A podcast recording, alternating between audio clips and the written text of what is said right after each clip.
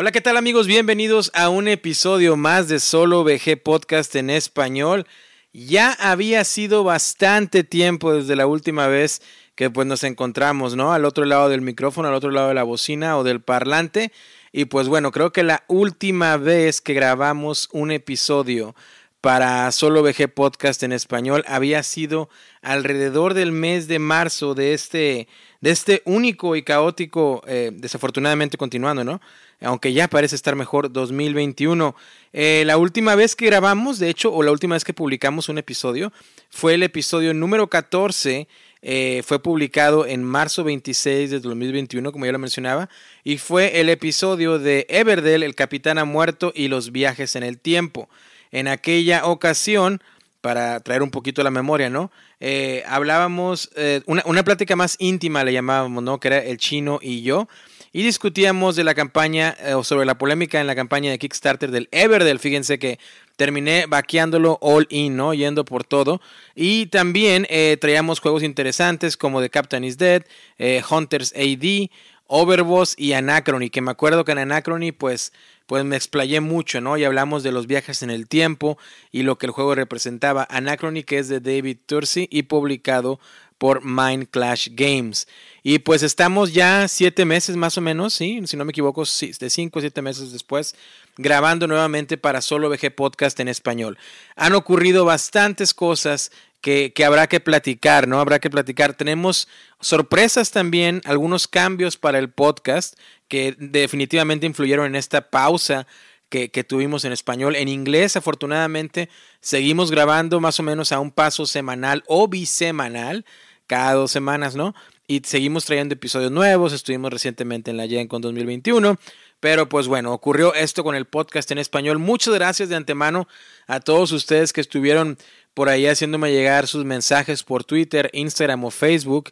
Eh, nos pueden seguir como solo VG Podcast y que estuvieron haciéndome mensajes sobre cuándo el nuevo episodio, si regresaríamos, eh, me pedían hablar de ciertos juegos en español y pues bueno, la buena noticia es que ya estamos de vuelta. Dentro de las noticias, bueno, pues una, una de ellas es que eh, por el momento o temporalmente eh, el chino no podrá estar con nosotros. esto debido pues por cuestiones de trabajo, de, cuestiones personales también, pues para él ya es un poco más, más difícil, ¿no? Estar estar al otro lado del micrófono y poder dedicar el tiempo que se requiere para grabar eh, el podcast. Así que pues bueno, la amistad obviamente continúa con el chino, obviamente seguimos hablando bastante, seguimos jugando mucho de manera virtual. Pero como lo hemos compartido anteriormente, ambos trabajamos en hospitales, yo en la ciudad de Indianápolis, en el estado de Indiana, y él en la ciudad de Fargo, en el estado de Dakota del Norte, ambos en los Estados Unidos de América. Y, y pues bueno, ¿no? Por cuestiones eh, ajenas, pues él ya no, no podrá estarnos acompañando temporalmente, lo cual pues es una lástima porque sé que a muchos de ustedes pues eh, les caía muy bien ¿no? esa interacción con el chino y todo eso, pero pues bueno, esto no se detiene y es debido a esto y, a otras causas externas que pues tuvimos que poner un poquito de pausa, ¿no? Por esos meses, como ya mencionaba, para Solo VG Podcast en español. La buena noticia es que traemos a un muy buen amigo mío que de hecho hicimos la amistad por medio del podcast y que pues está dispuesto a estar con todo, ¿no? Eh, lo cual eh, pues es un gusto porque él nos va a estar acompañando, ya lo conocerán en un momento, ya lo conocen, pero... Lo traeré eh, al podcast en un momento. Él estará con nosotros grabando bastantes episodios, espero yo. Y obviamente estar hablando de juegos de mesa, que es lo que nos interesa aquí. La mecánica pues tratará de ser la misma, ¿no? Con algunas sorpresas por ahí, algunas variantes, en la cual yo me estaré enfocando más en juegos en solitario, juegos que he estado jugando, que afortunadamente me doy el tiempo de jugar bastante cuando se puede. Y eh, también, pues obviamente, eh, mi querido amigo estará trayendo más que nada ese aspecto solitario también, pero también por el lado competitivo, ¿no? Por el lado de lo que él juega con sus amigos, de lo que juega con su esposa y así, eh, así en diversas situaciones. Así que eh, estará muy bien, estará muy bien porque habrá diferentes aspectos en cada episodio y diferentes juegos muy interesantes que iremos trayendo a cada episodio. Nada nuevo, por supuesto, hay grandes podcasts en español que ya hacen esto, pero pues bueno, si estás aquí en Solo VG Podcast en español es por algo y nosotros con mucho gusto te llevaremos toda esa crónica, toda esa reseña, todos esos puntos de vista de lo que traemos a mesa y de eso tan hermoso que nos encanta, que son los juegos de mesa. Así que sin más, como siempre, comenzamos con Solo VG Podcast en español, episodio 15, en 3, 2, 1.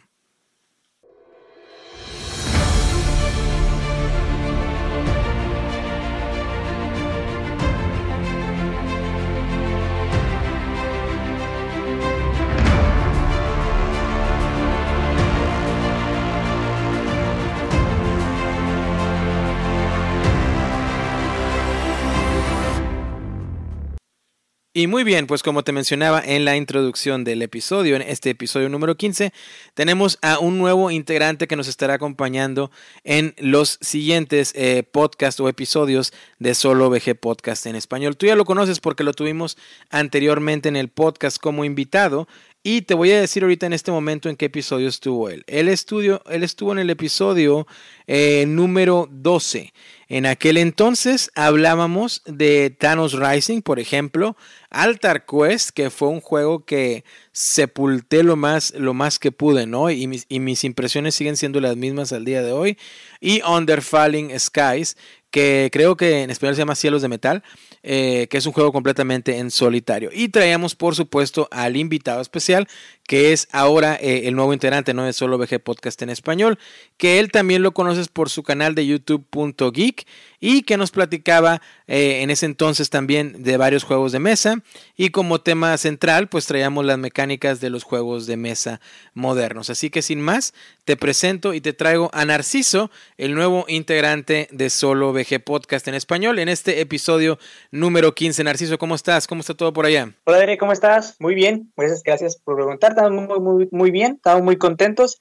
Y bueno, muchas gracias por la, por la invitación, la oportunidad de unirme al podcast.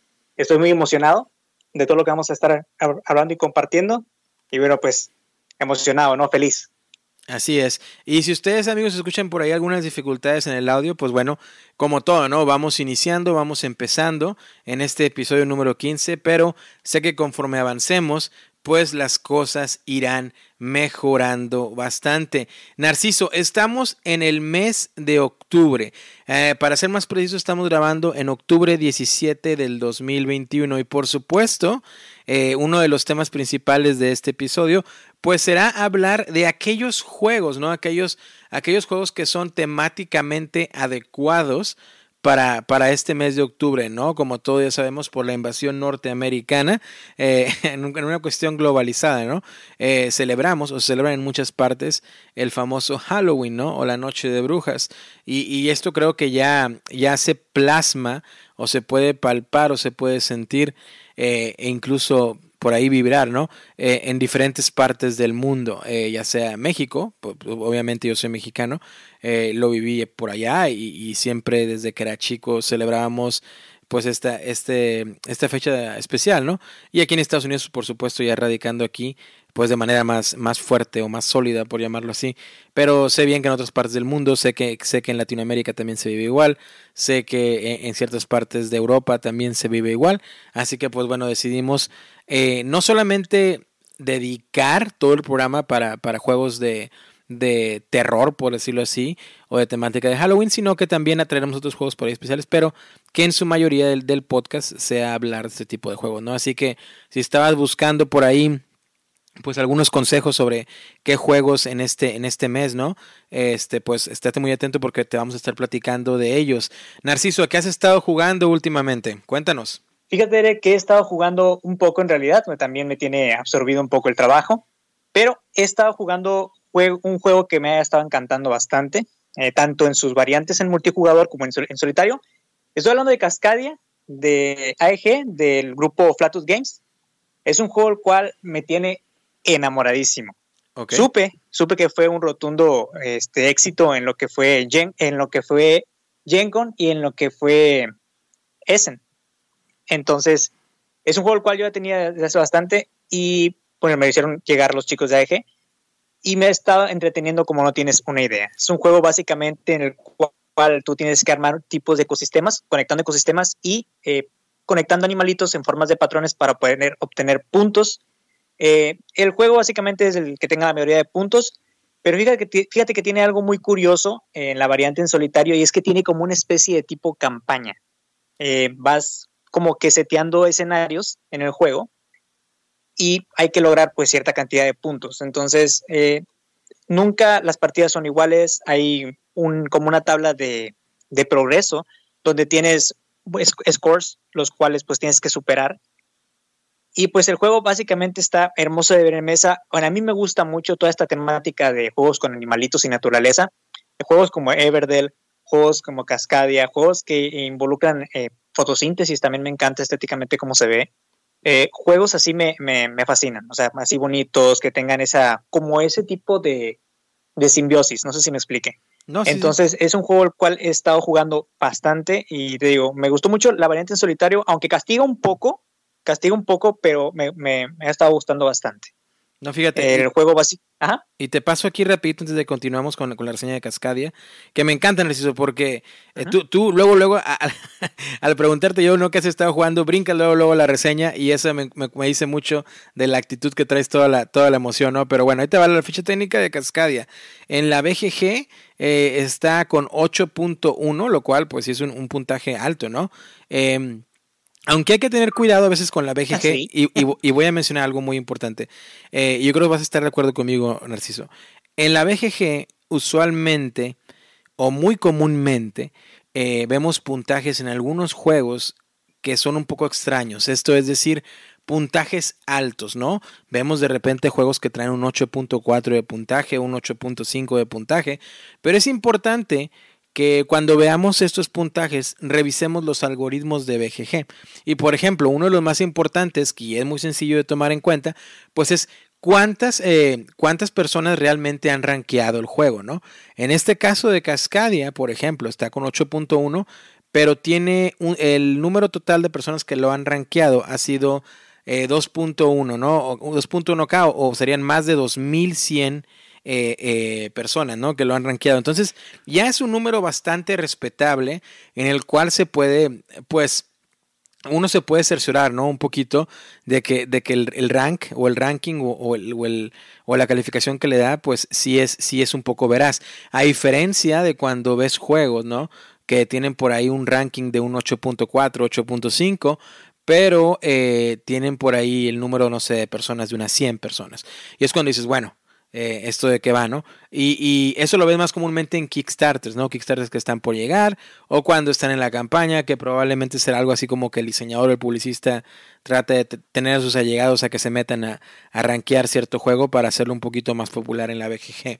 El diseñador es Randy Flynn, el artista es Beth Sobel y como bien lo mencionaba Narciso, es publicado por Flat Out Games. Y pues bueno, mencionar que Cascadia, ¿no? Cascadia es una parte eh, aquí en los Estados Unidos una zona de una zona salvaje o, un hábitat eh, en el lado pacífico, más específicamente al noroeste de, del país. Podríamos hablar del estado de Washington, de la ciudad de Seattle, Oregon, eh, todos esos lugares, un, pedacito por ahí de Montana. Entonces, hablamos de esta, de esta zona geográfica para ubicarnos un poquito mejor en, en los Estados Unidos. Y Narciso, entonces, el, el, juego te ha parecido bien a solitario, aunque un poco castigador, ¿no? Como lo mencionabas. Sí, fíjate que me ha parecido un poco castigador. Eh, básicamente porque hay que estar eliminando uh, los Zetas. Ya no es tanto eh, buscar una estrategia con lo que tienes armado en, en, el campo, sino que se van eliminando y ya no están ahí para, para volverlas a seleccionar en otro, en otro momento.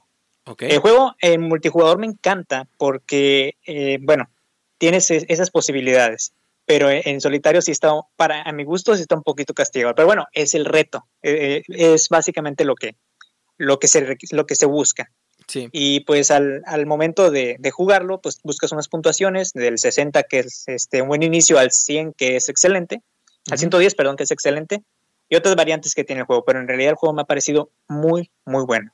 No sé si has tenido la oportunidad de jugarlo, Derek. Fíjate que, fíjate que no, pero estaba checando aquí unas fotos en la BGG y se ve muy, se ve muy, muy lindo, ¿eh? se ve muy bien.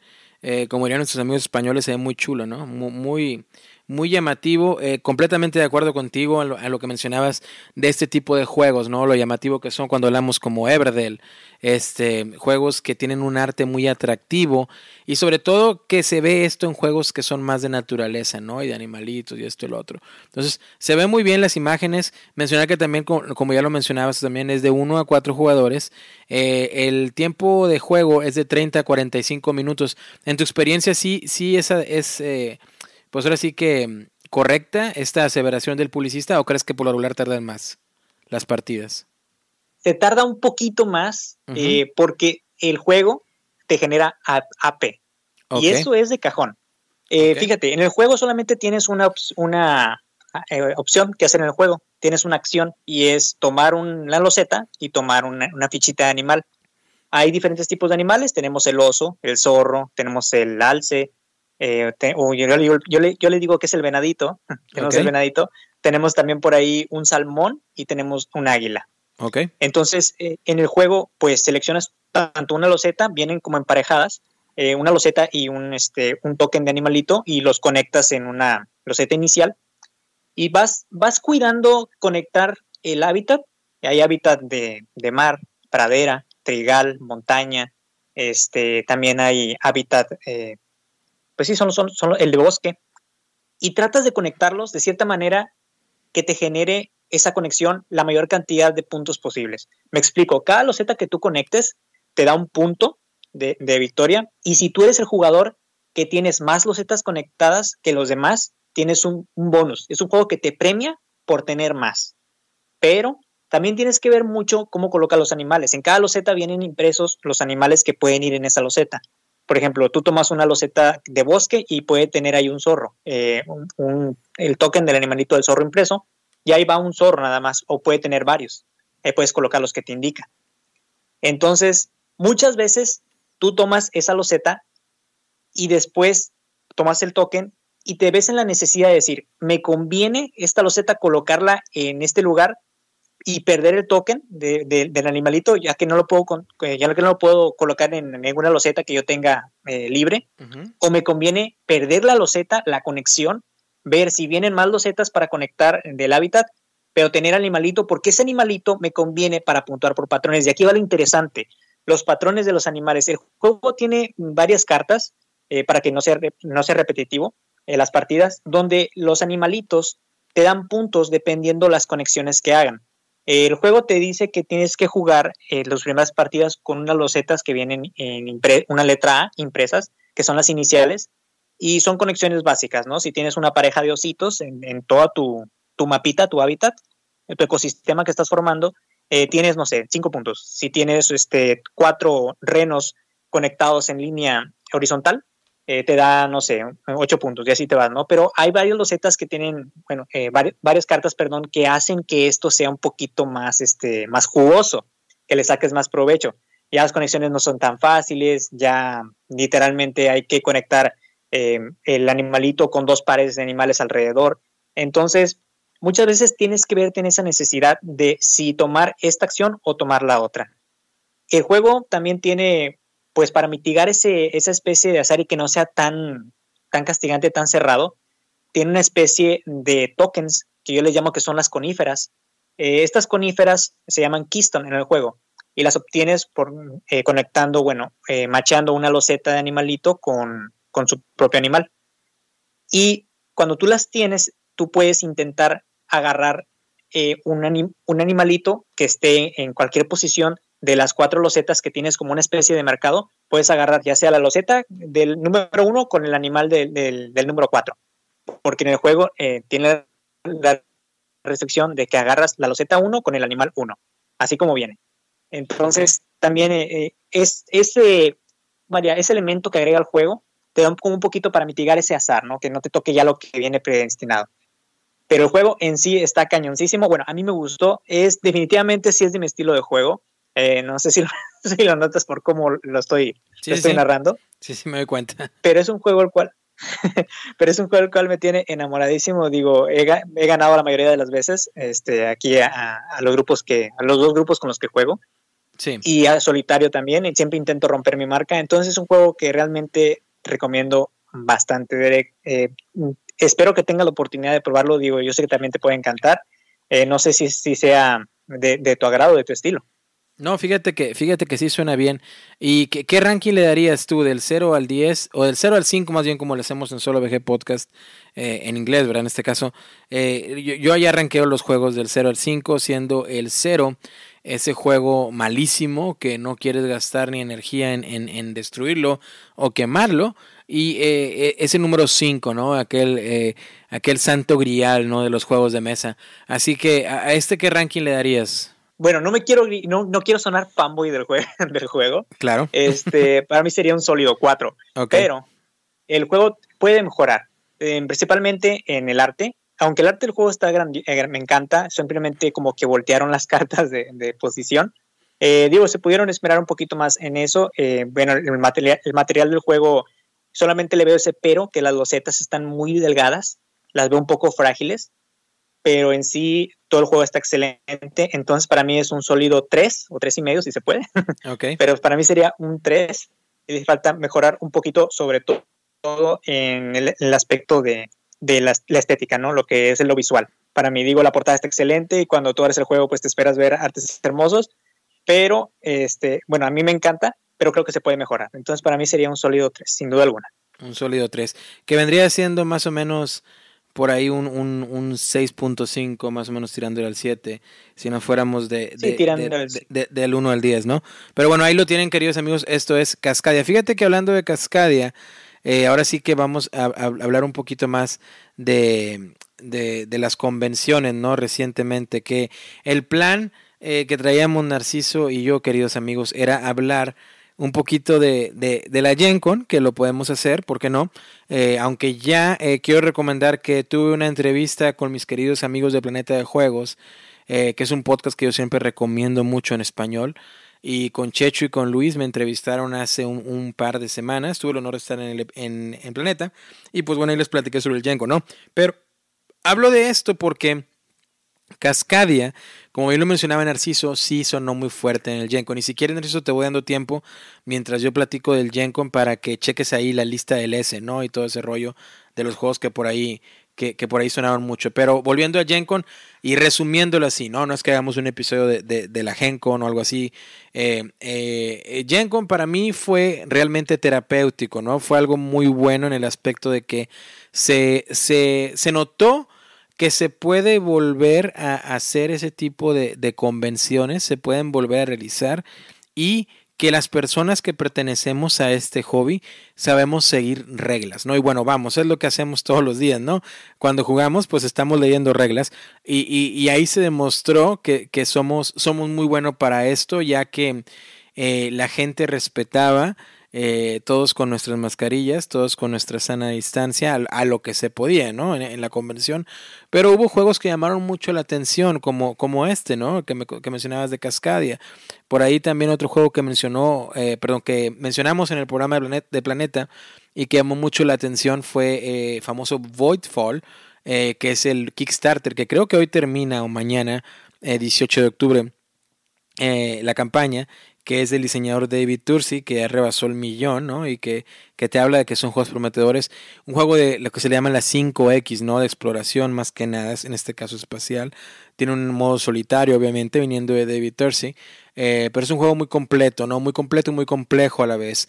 Eh, también sonó mucho por ahí uno de los juegos que voy a, que voy a hablar hoy, eh, que es la, la expansión que está por salir del Too Many Bones, que no va a salir para Kickstarter, sino para GameFound, que ya te platicaré más de eso eh, y más del juego, ¿no? Eh, también por ahí sonó mucho el Midara, que es pues un, un dungeon crawler, ¿no? Un este como diríamos, un, ¿cómo se llama? De, una exploración de mazmorra, ¿no? Un, mazmorreo, como dirían nuestros amigos españoles. Eh, y pues este, este juego viene a competirle directamente a Descent, ¿no? De Fantasy Flight, que ya estaba por ahí, tengo una nueva versión en GenCon y ya se está funcionando muy bien. Eh, tuve la fortuna de tener muchas interacciones muy positivas con publicistas y diseñadores. Eh, traje algunos juegos a casa con propósito de hacer reseña como los que voy a mencionar el día de hoy. Eh, también por ahí nuestros amigos de Mantic Games me dieron una copia de Hellboy y de Here is Negan o Aquí está Negan del universo de The Walking Dead. Eh, también muchos juegos que compré. En fin, conforme vayamos avanzando los episodios, iré trayendo esos juegos al podcast también. Muchos juegos eh, de, de, de, Funko Games, eh, que son los diseñadores del grupo de Prospero Hall.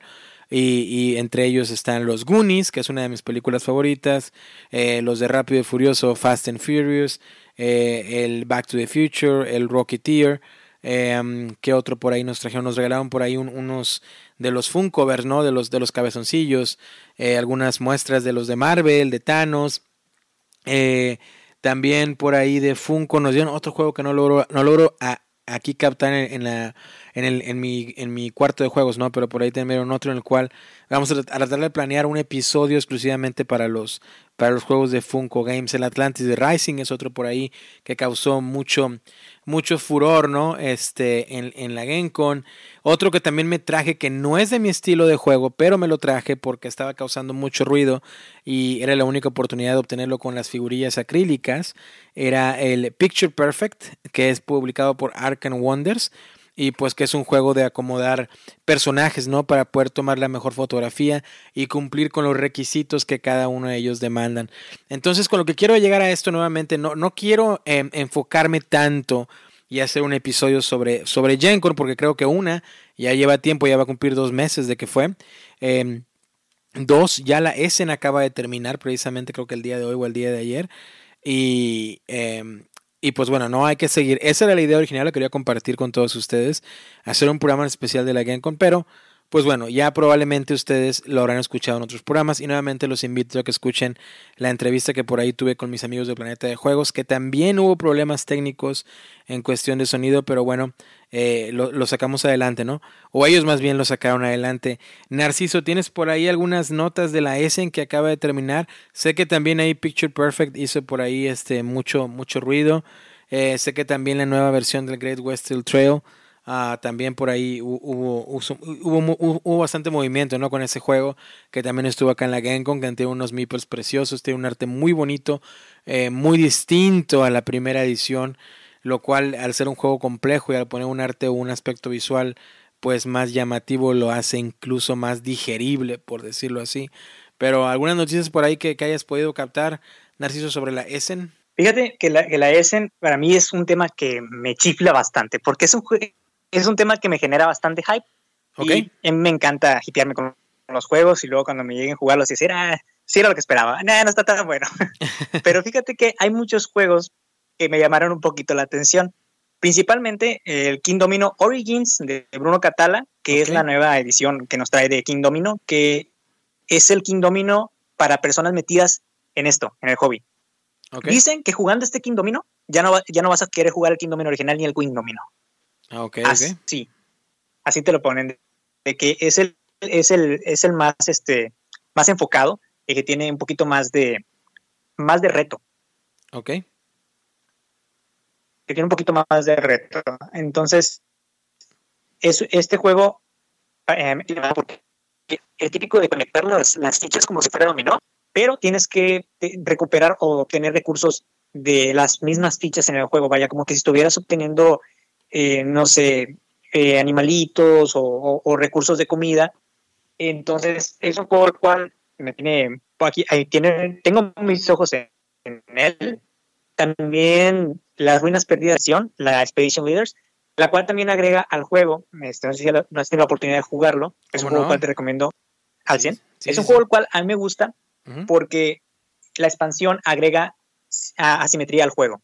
Vaya, tienes tableros asimétricos, tienes este nuevo, un nuevo tablero que se agrega como extensión del tablero principal de juego y nuevos componentes. Entonces también ha estado pegando mucho eh, de la expansión de, de Lord of Arnak, Expedition Leaders, Bitoku de Devir, que es el nuevo juego La Promesa, que es un juego el cual también está, se está hablando mucho de él. Es un juego el cual también eh, lo tengo en mira. Viene del universo de Silk. No sé si has tenido oportunidad de probar el juego de Silk. Sí, sí, sí, claro que sí. Viene de ese universo. Es un juego el cual lo, lo veo en mesa desplegado en un arte hermoso, componentes también muy bonitos. Vi una partida, este, lo tienen los chicos de, de Análisis Parálisis en su canal. Creo que es la única partida que, que, he visto y la verdad es un juego que me encantó. También lo tengo ahí en el radar. Como dices tú, que es Western Trail, segunda edición, que aparte de agregar un nuevo, un nuevo tipo de vacas, también agrega los meeples personalizados, un tablero un poquito más con más color, agrega la variante en, en solitario que no la traía el, juego original. Y bueno, este juego se va a convertir en una trilogía. No sabemos en qué otros estados o en qué otro país a lo mejor van a, van a basar este, este recorrido, ¿no? De que tiene la mecánica del juego. Otro juego, hablando de animales, este, que se llama Mi Reino por un Caballo o Main Conference for Ein Fred, así se llama el juego en alemán. Es un juego que me recordó bastante a Agrícola. Básicamente hay que, y a Rolling Ranch. Básicamente hay que tirar dados, hay que seleccionar un animal, llevarlo a una especie de, tablero principal y hay que intentar que los animales eh, pues tengan esa especie de, crianza, ¿no? Que hagan más animalitos entre ellos para poder cambiarlos por ganado y es vacas o toros y estos a su vez cambiarlos por un caballo. El juego básicamente tirar dados, ir recolectando, ir cambiando meeples. Todo esto se juega con meeples y dados. Es un juego al cual se me hace un poquito palomero, pero es un juego muy, muy padre. Y por último, creo que me extendí un poquito, pero tengo que hablar de Azul. No sé si probaste Azul, eh, Queen's Garden. Creo que sí. Fíjate que hizo mucho ruido ahí en la, en la feria también, en la de Gencon. Pero a ver, platícanos. Bueno, Azul es un juego, a mí me encanta Azul. Azul para mí siempre lo he dicho, lo he dicho en mi videos y lo he dicho también siempre que, me preguntan. Para mí es un antes y después en los juegos de mesa. Azul fue un juego al cual me enamoró desde el principio. Azul Summer Pavilion igual. Eh, fue para mí es ahorita el definitivo. Este, y ahorita con la nueva versión de Queen's Garden me acabo de enamorar más. Es un juego el cual, para empezar, las losetas son hexagonales, como tipo las de Hive. Así, así se me figuran. Y hay dos formas de recolectar ahora las losetas. Ya ves que tienes como los cinco vidriales, en donde tienes que recorrer, eh, o, mosaicos que tienes que recoger el material, bueno, que nada más recoges de un color y todo lo demás lo pones al centro. Aquí recoges de un color o del patrón, porque las fichitas tienen patrones, que una mariposa, que un árbol, y aparte tienes que crear un tablero, en tu tablero personal tienes que crear como ese, ese jardín, llevándote esa loseta que tiene como una forma de estrella.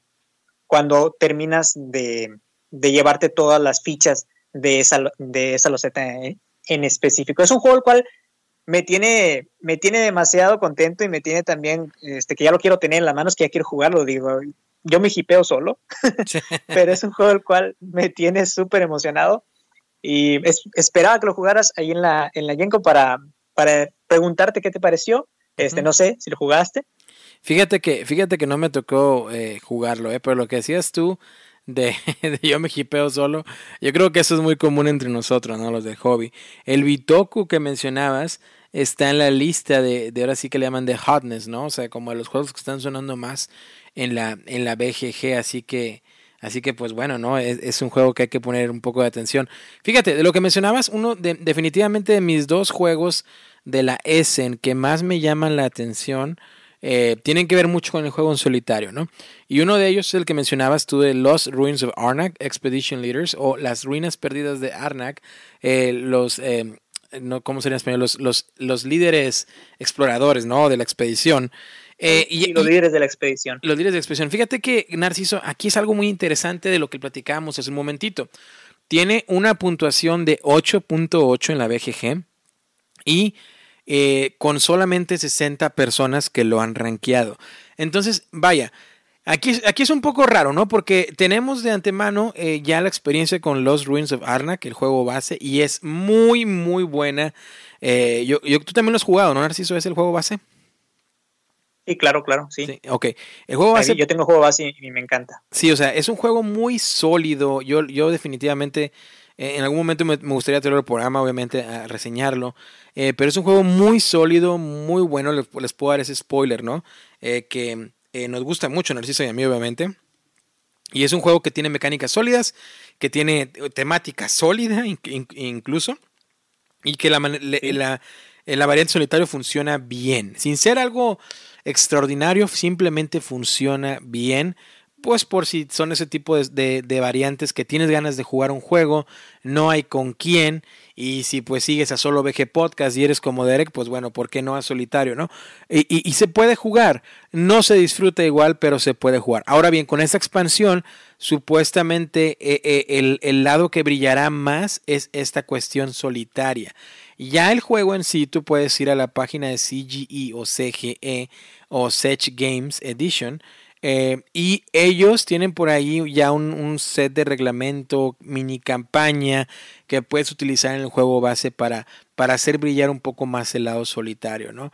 Pero esta expansión eh, va a ser de 1 a 4 jugadores, de 30 a 120 minutos, lo cual por tiempo de duración es, es una ahora sí que un campo muy abierto, ¿no? Eh, y eh, los diseñadores son Elwen y Min, eh, nuevamente, los mismos diseñadores del juego base, y está publicado por Sech Game Editions, que tuve la fortuna de en el Gencon otra vez, hablando del Gencon, Gencon tuve la fortuna de estar con ellos, de hacer un streaming, una entrevista por ahí, y me dieron por ahí un par de juegos para reseñar, algunos nuevos, otros más viejitos, pero ya los iremos trayendo, ¿no? Y otro que me llama mucho la atención, Narciso, en cuestión más que nada en solitario, es otro juego que salió en la Essen que se llama Golem.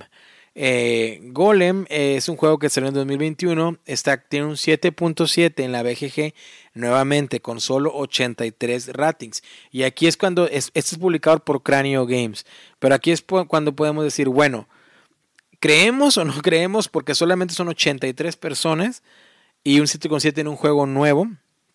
Eh, pero también volvemos a otro punto que es, hay que fijarse bien, ¿no? Eh, en los diseñadores, ¿no? Eh, es de este grupo de italianos, eh, Flaminia Brasini, Virginio uh, Gigli y Simone Luciani. Que Simone Luciani ya lo hemos conocido en otros juegos que han sido fantásticos.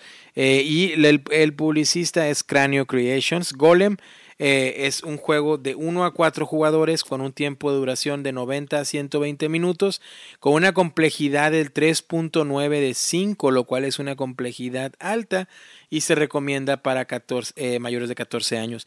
¿Qué es Golem? Pues Golem es un engine builder, ¿no? Un, un, uno de esos juegos en el cual tú vas a construir tu propio motor.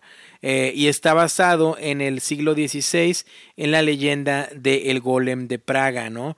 Que era una criatura antropomórfica que eh, eh, Rabi Loeo, espero, espero pronunciar bien el nombre, lo, lo, lo, creó en una estatua de, pues ahora sí como de barro, ¿no? Para, para proteger a su gente.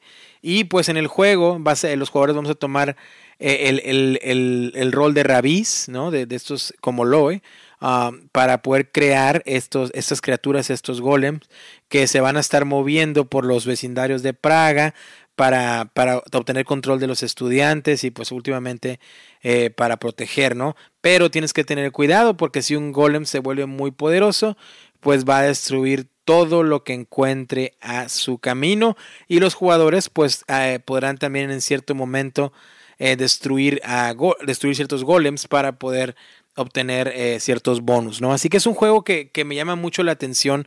No lo he jugado, no, no, no he visto mucho sobre el juego, pero me llama mucho la atención porque un buen amigo de Inglaterra que tiene un canal de solitario, que también lo recomiendo mucho si manejas el inglés, eh, se llama Notboard Gaming y, y, él por ahí, este, platicando conmigo, ¿no? Por Facebook, él estuvo en Essen, eh, obtuvo una copia del juego y, me estuvo diciendo, no, Derek, ese es el estilo de juego tuyo, demasiado inmersivo, demasiado temático, eh, tanto así que me puse por ahí a investigar un poquito de qué iba, ¿no? La historia que les conté sobre los rabis que eh, construían esos golems, así que pues, pues bueno, ¿no? Ah, es otro que por ahí quiero checar, Narciso, ¿cómo ves? ¿Qué tal? Suena interesante, ¿no? La historia de, de los golems por ahí de Praga.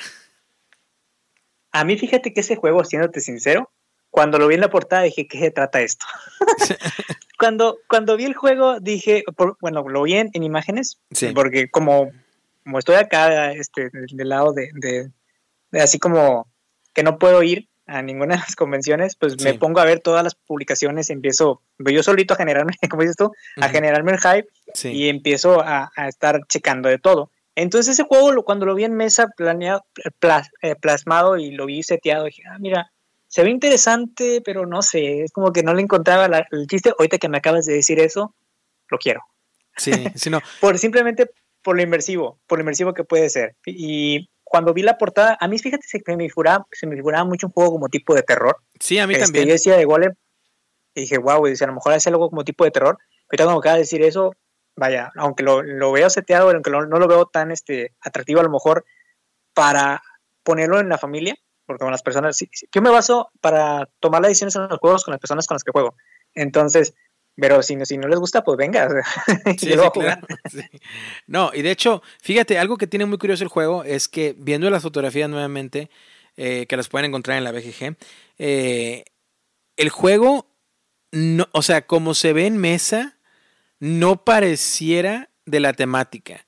Sí, porque ves mucho mipel de color, ves mucho tablero tipo euro, obviamente, viniendo del grupo de los italianos, ¿no? Ya sabes a, lo que esperas, esperas euros duros y, buenos, eh, pero eh, yo también cuando vi la portada, lo primero que vi el juego fue la portada, y luego ya después me puse a investigar, luego después me platicaron y luego ya después vi las imágenes. Eh, y, yo me imaginaba otra cosa totalmente distinto, la verdad, ¿eh? Este, algo, un poquito más oscuro, eh, un, no sé, probablemente unos tokens, unos meeples poquito no tan llamativos, algo así, ¿no? Más, más al nicho de, de, de, pues para fanáticos de este tipo de folclore, ¿no? De, eh, que, tratamos de seguir esto. Pero no, eh, viene, viene muy, viene muy colorido, viene muy, este, muy euro, como dije, un engine builder. Y habrá que checarlo. La verdad, yo sí estoy, como dices tú, me hice el hype solo, ¿no? Este, eh, estoy muy, muy, ahora sí que enganchado, ¿no? Con probarlo. Y, luego capaz y acaba saliendo rápidamente del, del cuarto de juego, ¿no? Pero pero habrá que checarlo, habrá que verlo y, y, y este son el tipo de sorpresas, ¿no? Que queremos ver de las ferias, que queremos ver de, de, de Essen, que queremos ver de GameCon. Ya después nos podremos, nos pondremos a discutir, Narciso, cuál es más grande, cuál es mejor en el aspecto de si la, si la GenCon es, es la más grande del mundo, si Essen es la más grande del mundo. Está claro que GenCon es la más grande de toda América. Es, es, eso sí se, está comprobado. Está claro que Essen es la más grande, feria más grande de juegos de toda Europa. Pero ya después nos podremos discutir, bueno, cuál es mejor, cuál es peor, a cuál hay que ir, a cuál hay que no ir. Em, yo obviamente tengo la ventaja de que vivo en la misma ciudad de Yencon, literalmente me queda el, centro de convenciones a 20 minutos, pero, pero ya habrá tiempo para discutir eso, ¿no? hacer probablemente un episodio sería interesante, Narciso, de sumergirnos y ver eh, eh, los pros y, y, los no tan pros, ¿no? De cada convención y tratar de decidir cuál sería la, la, convención más grande. Pero fuera de eso, creo que ver este tipo de sorpresas, como lo que mencionabas tú de, de, de la nueva edición del King Domino, ¿no? Del Origins, eh, ver ese tipo de juegos de Golem que, que nos atraen y te traen de nuevo grupo de los italianos, esas expansiones que están saliendo de Arnak, de las nuevas ediciones del Azul, todo ese tipo de cosas del Great Western Trail. Yo creo que a final de cuentas ese es el tipo de cosas que nos sirven terapéuticamente para mantener eh, vivo el hobby y para añorar, ¿no? Y, y, disfrutar esas convenciones que a veces tenemos la fortuna de ir y a veces desde lejos igual se pueden disfrutar, incluso hasta a veces al mismo nivel, ¿no? Entonces, yo creo que es lo, positivo que sacamos de todo esto, ¿no? Sí, claro, en definitiva eh, es una es una experiencia así como, una, así como que solo hype, es una experiencia la cual te creas al, al, ver fotografías, al estar pendiente de noticias. Aunque fíjate que la ESEN este año no hubo tanta, tanta editorial, digo, faltó Fly, Fantasy Fly Games, uh -huh. falta, faltaron algunas editoriales, pero dentro de lo que cabe, que hubo muchas sorpresitas, eh, pues sí, de que las hubo, las hubo, había juegos que estaban esperando que estaban planeados para sacarse el año pasado, y, no, y no salieron, y salieron apenas en lo que fue la Gen Con de este año, y lo que pues es en este año. Déjame comentarte de un jueguito antes de, de pasar al siguiente tema que me gustaría eh, recalcar. No sé si seas, si seas fan de Richard Garfield, el creador de Magic. Hombre, ¿cómo no? Por juegos. Sí. Claro, claro. Richard Garfield, eh, pues estás hablando, estás, estás, estás, hablando de, de palabras mayores, ¿no? Con Richard Garfield, pero claro, a ver, échale, ¿qué juego nos traes? Estamos hablando de grandes ligas, ¿no? Estamos hablando, y si te gusta la mecánica de deck building, estoy hablando del juego de Hunger, un juego que hasta ahorita espérame, espérame, antes, de, antes de que sigas, antes de que sigas, Ajá. estás tocando eh, fibras sensibles ahí, Narciso, con The Hunger. Y esto porque eh, The Hunger lo vi en, en, en GenCon, ¿no? Y uh -huh. me arrepentí muchísimo, muchísimo, muchísimo, como no tienes ideas. Porque el primer día, el jueves, lo vi.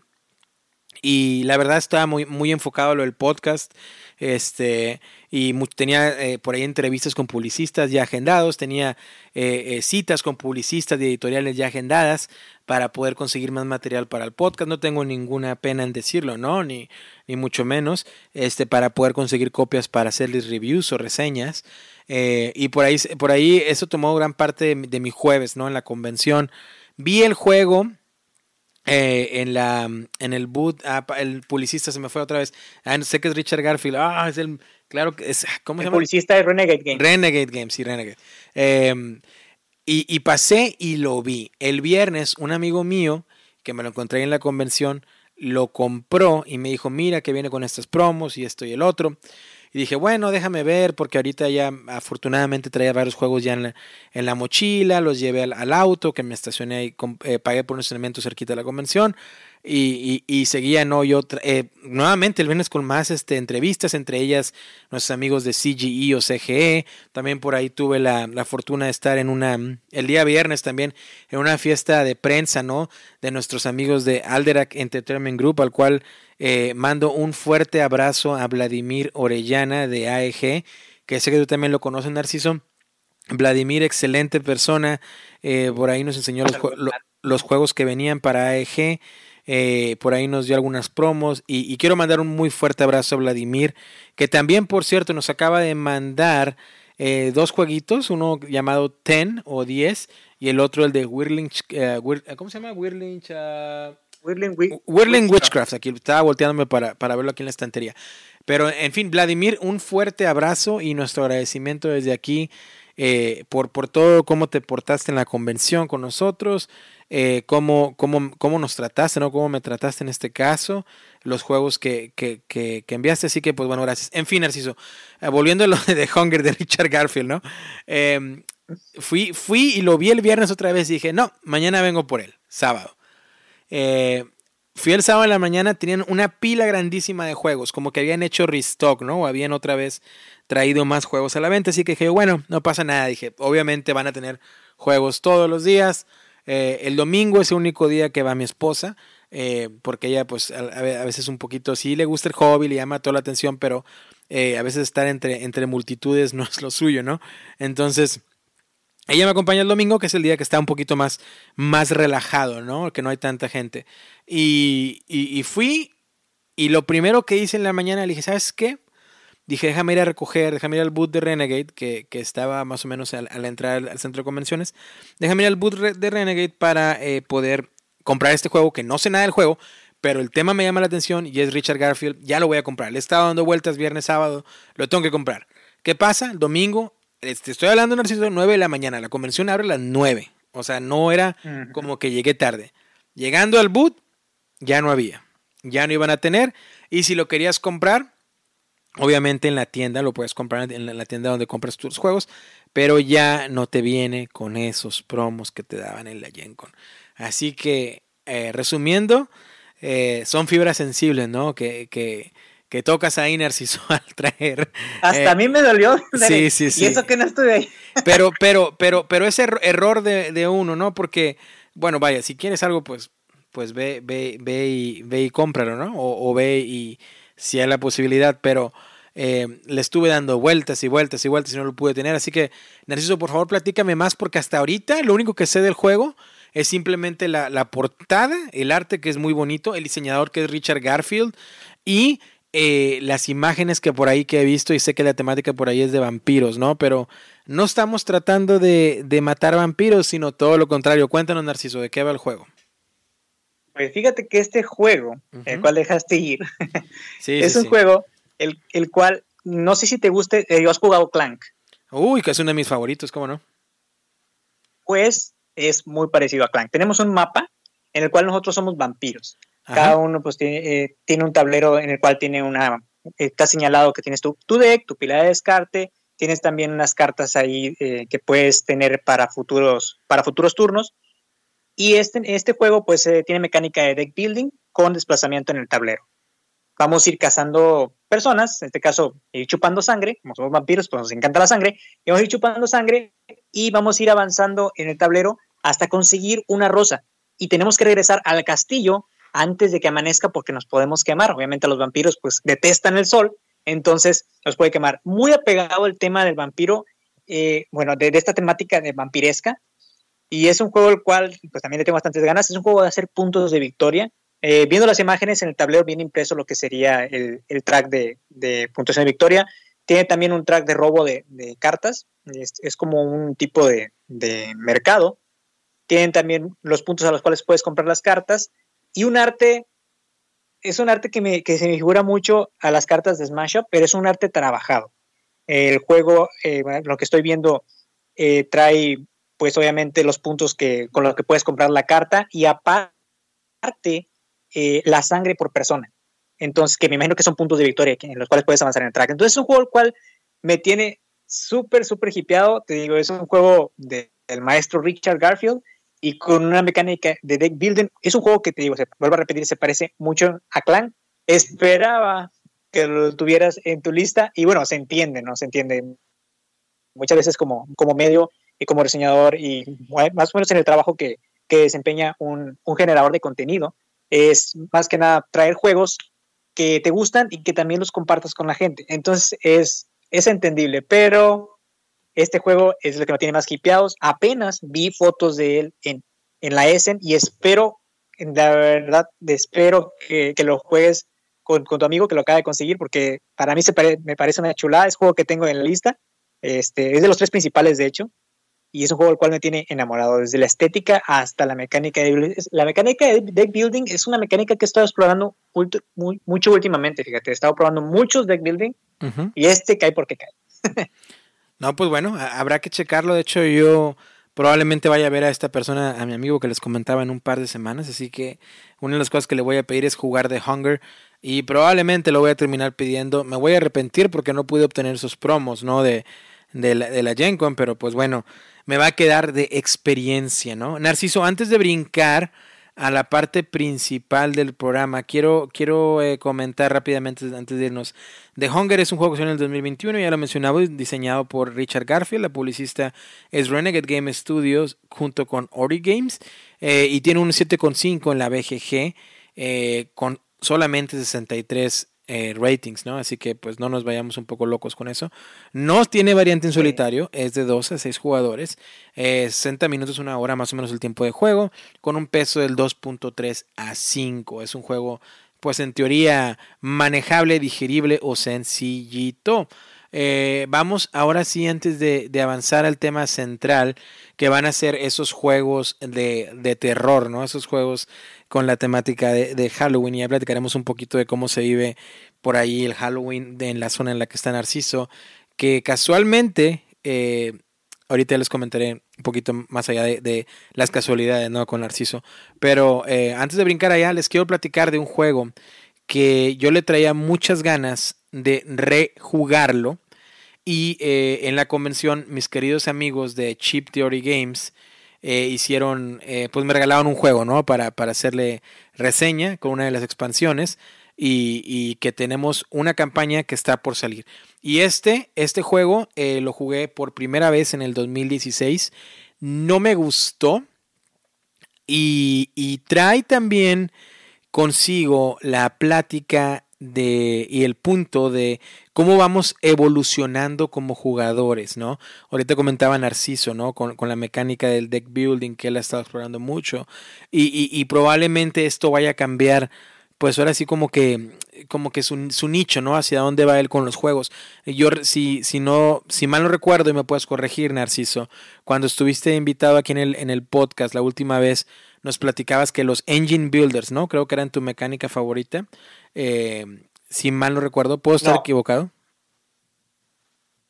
Pero a ver, dime, corrígeme. te comentaba que mi mecánica favorita, que sigue siendo aún todavía, es la de la colocación de trabajadores. Colocación de trabajadores, es correcto. Es el, el chino del engine builder, si es cierto. Ya, ya, recuerdo, ya recuerdo mejor.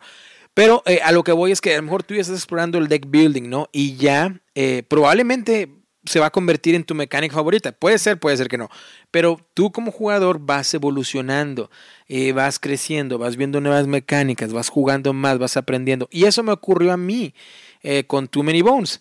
Eh, siempre que recibo un juego para el podcast soy muy, muy eh, honesto y al, momento de compartir con ustedes, queridos amigos, en inglés o en español, eh, y les digo, no, este juego fue, fue regalado, fue gratis, ¿no? Fue, fue enviado para reseña para que ustedes también lo tomen en cuenta, pero mi reseña no cambia. Y con Too Many Bones, vuelvo a decir, no me gustaba cuando lo jugué en el 2016, creo que fue, o 2017, eh, pero no me gustaba porque en ese entonces yo acababa de empezar con este hobby de los juegos en solitario y obviamente me siguen gustando mucho los juegos temáticos, inmersivos, pero una de las cosas que me gustaba era, era esa, esas situaciones eh, tensas, ¿no? En las cuales pues tu personaje podía morir y ya, y morías y perdías en el juego. Y a veces era muy, muy eh, castigador, ¿no? Ese tipo de situaciones, pero era lo que a mí me atraía porque era lo que más se asemejaba a, a una realidad eh, de juego, ¿no? sin caer en una realidad, obviamente, eh, como tal, simplemente una realidad lúdica, ¿no? Y me gustaba estar inmerso, en, e, en, ello y, tener ese desafío. ¿Qué ocurre? Que conforme, conforme sigo avanzando y, conociendo más juegos y, jugando más, obviamente esa perspectiva cambia, se adapta y se modifica. Y, ahora eh, ya se puede decir que considero más no ser tan castigado y, tal vez eh, apreciar otro tipo de mecánicas y más el disfrute y la aventura que la angustia por el desafío, ¿no? Entonces, eh, con esto, pues volví a. Tenía muchas ganas. El juego debió haber sido en el 2017 porque el juego salió en el 2017. Con esto, eh, le traía muchas ganas. De hecho, estuve a punto de comprarlo, pero como les menciono, mis, mis buenos amigos de Chip Theory Games, eh, que ojalá, si alguien nos está escuchando en español que pertenezca al publicista, pues bueno, muchas gracias. nos hicieron, nos regalaron una copia, ¿no? Para disfrutarlo. Too Many Bones. Too Many Bones, para mí, jugarlo años después, después de un proceso de maduración lúdica, si pudiéramos llamarlo así, me parece un muy buen juego, ¿no? Y Chip Theory Games lo que hace con sus juegos es pues eh, dar fichas al estilo póker y esos van a ser tus personajes, no hay miniaturas, con ellos vas a, vas a eh, tener eh, ahora sí que más, más tokens o más chips que van a contabilizar eh, cuánto tienes de vida y los enemigos van a venir del mismo formato, ¿no? En, monedas o en tokens de tipo póker, de ahí el nombre Chip Theory Games. los diseñadores son Joseph Carson y Adam Carson, el artista es Josh Carson y Anthony Letourneau. Y ah, el publicista nuevamente es Chip Theory Games. Tienen un 8,4 en la BGG con 7200 eh, ratings. Es de 1 a 4 jugadores. Se juega un tiene un tiempo de juego de 60 a 120 minutos. Va más por los 120 minutos, definitivamente. Eh, para mayores de 12 años, yo creo que están un poco locos. Tiene este un poquito más complejo que para eso. Y tiene una complejidad del 3.8 a 5. Este juego, creo yo, que no es para cualquiera en el, en el aspecto de que es un juego que requiere cierta complejidad para aprenderlo. Y los primeros, las primeras partidas van a llevar esa curva de aprendizaje que vas a requerir para poder, pues, eventualmente ganar, ¿no? Es un juego que se juega en campaña. Definitivamente es un juego inmersivo y es un juego con, un, con personajes creados para el juego, como puede ser Boomer, por ejemplo, que es la simpática personaje que va, sacando granadas y disparando para todos lados, arrojando esas granadas.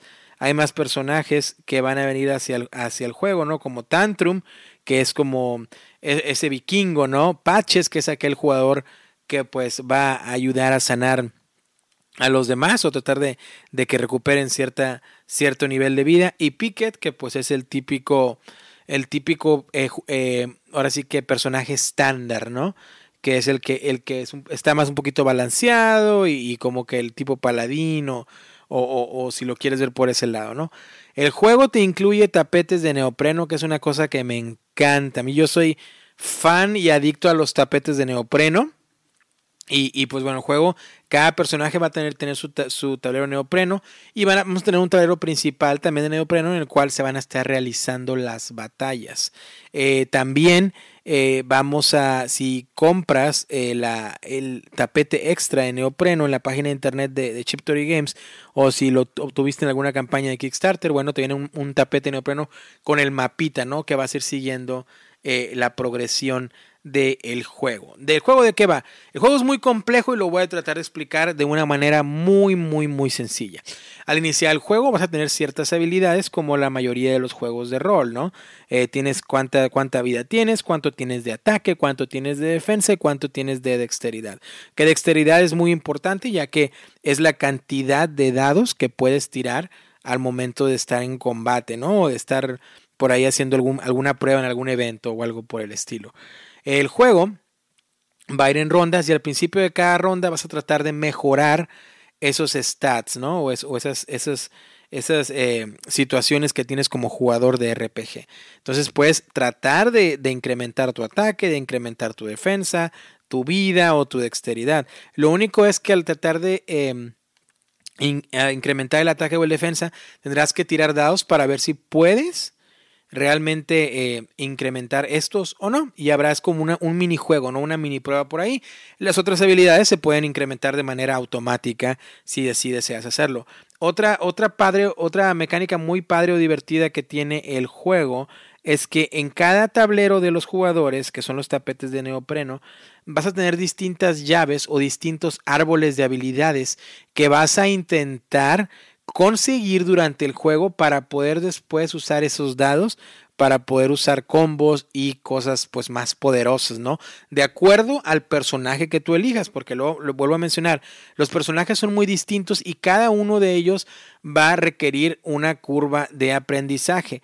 Tan es así que para cada personaje te va a incluir el juego una hoja de referencia por ambos lados en la cual te va a decir qué es lo que te recomiendan eh, ahora sí que mejorar en ese personaje para que lo puedas explotar de una manera más efectiva o también las fases del juego, ¿no? ¿Qué va a ocurrir? ¿Cómo funciona el juego? Nuevamente, ya, ya sabiendo esto y, explicándolo de una manera muy breve, porque tiene mucha complejidad el juego, pero no, me tardaría dos horas hablando de, de, de Too Many Bones mínimo. Eh, ¿Qué es lo que ocurre? Es que en tu turno tú vas a tener un deck nuevamente de lo que vas a ir, del escenario que vas a estar haciendo. Va a haber un villano que va a estar esa carta barajeada en ese mazo. Y vas a sacar una carta, la carta medio arriba, y va, eh, te va a decir un poquito de historia, ¿no? ¿Qué está ocurriendo? Para que te des una idea, pues obviamente la temática es parecida al Señor de los Anillos, o más por ahí del Hobbit, ¿no? Ese tipo de, de fantasía medieval ya este, lees tú lo que está ocurriendo en el escenario, no sé, que por decir así estás en el pueblo y, ves que entras a una taberna y están tales personas están tomando ahí cerveza y te dicen que hay tal ogro, ¿no? Que tienes que ir a cazar, esto y lo otro. Te cuentan ahí un poquito del folclore, ¿no? De la historia. Luego ya voltea la carta y te va, por lo regular, te va a poner dos opciones. Una en la cual pues tiene que haber un combate y una en la que no hay combate y es otra opción que hagas. Eh, por lo regular vas a querer hacerlas del combate, a menos que sea una situación muy beneficiosa sin que te requiera combatir.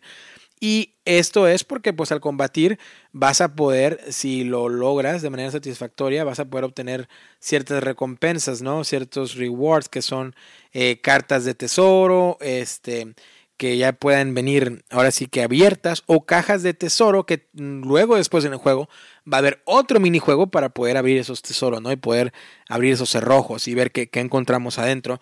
Pero básicamente es eso y ya después de que decías en este caso, por ejemplo, combatir, pues bueno, vas a ir sacando a los villanos que te van a ir dictando ahí en esa misma carta y los vas a ir acomodando en el tablero de combate que el tablero de combate va a tener una zona en la parte inferior, va a tener cuatro espacios o cuatro columnas y cuatro filas, ¿no? Y en la primera, eh, el primer espacio inferior van a ser donde tú puedes colocar a tu jugador si él tiene un arma de rango, es decir, un arco eh, o algún tipo de arma similar. O si tu jugador es simplemente milio de combate, pues va a ser la siguiente fila, ¿no? Eh, ahí lo vas a poder acomodar. Luego, después de esa, la que sigue, que será la tercera fila, es donde van los de mili o combate de los enemigos. Y luego la cuarta fila, eh, también donde obviamente puedes poner los de rango, pero los enemigos, ¿no? Y vas a ir sacando enemigos, de, depende el nivel de enemigo que te venga en la tarjeta. Hay enemigos de 1, 5, 10 y 20. Eh, y vas a ir acomodándolos en donde van de acuerdo a sus habilidades y les vas a poner sus fichas de póker debajo de ellos dependiendo de cuánta vida tienen. Por ejemplo, si tienen cuatro, pues le vas a poner cuatro fichas de póker abajo, ¿no? Igual a tu jugador lo vas a poner en donde tú quieras, de una manera táctica, ¿no? Tratando de planear hacia dónde me voy a mover, hacia dónde voy a atacar en el tablero, en las zonas que tú puedas. En tu turno, eh, depende el nivel de dexteridad que tengas, lo puedes usar para moverte o para tirar dados para atacar o defender. Es decir, si tu ataque, por ejemplo, es de 2 y tienes 3 de dexteridad y tu defensa es de 1, una opción sería tirar los dos dados de ataque y uno de defensa para ir guardando escudos. O pudieras usar dos dados de ataque y tu tercer punto de dexteridad para moverte hasta dos espacios. Esto es pues para ir a atacar ciertos enemigos que tienes que estar adyacentes a ellos o para en su defecto eh, tratar de atacar y moverte para que los enemigos no queden adyacente a ti cuando sea su turno para que ellos te ataquen.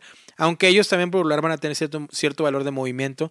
Entonces ahí es donde empieza un poquito la táctica, ¿no? En la hora del combate de, bueno, a ver, ¿qué hago? ¿Que me conviene atacar? O me conviene eh, tirar, si tienes más dados de defensa, puros dados de defensa y tratar de protegerte los primeros turnos y luego tratar de ahora sí recontraatacar o contraatacar para poder destruir a estos villanos, ¿no?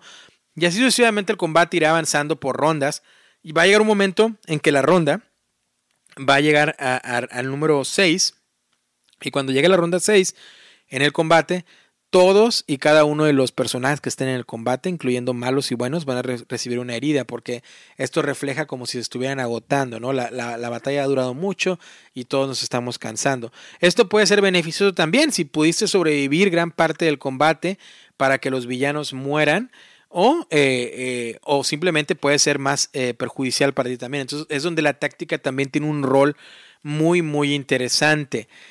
si pierdes, no hay mucho problema porque lo único que ocurre es que no pudiste pasar el, desafío ¿no? Que, que, en un principio se te presentó. Y simplemente, pues hay, hay, ciertas fases que tienes que hacer, como recuperarte completamente, tratar de mejorar y nada, sigue la aventura. Eh, era una de las cosas que a mí no me gustaba antes, pero que ahora la aprecio mucho porque el juego requiere una curva de aprendizaje muy fuerte y es un juego en teoría complicado en el cual tienes que saber bien cómo manejar a tu personaje, que, que en los árboles de habilidades cuáles empezar a mejorar rápidamente y cuáles no. Ahora, una de las mecánicas y por qué se llama Too Many Bones es porque todos los dados van a tener eh, unas, unas caras donde vienen pues huesos, ¿no? Por eso bones en, español serían huesos.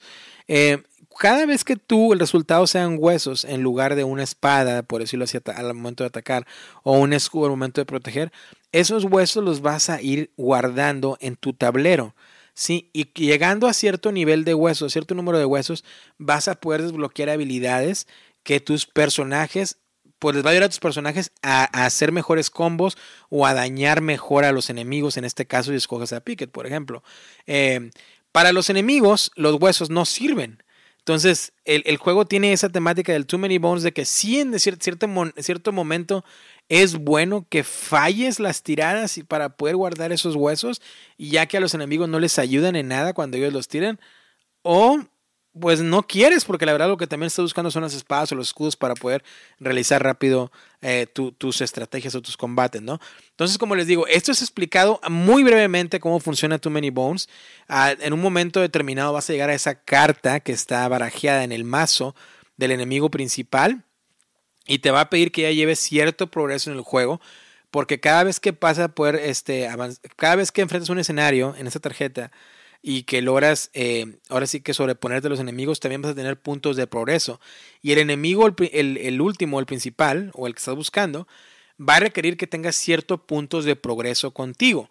Si llegas con él y no tienes esos puntos de progreso, pues pierdes automáticamente. Pero si digamos los tienes, entonces ya él lo vas a enfrentar eh, de la misma manera como enfrentaste a los enemigos anteriores y vas a tratar de destruirlo.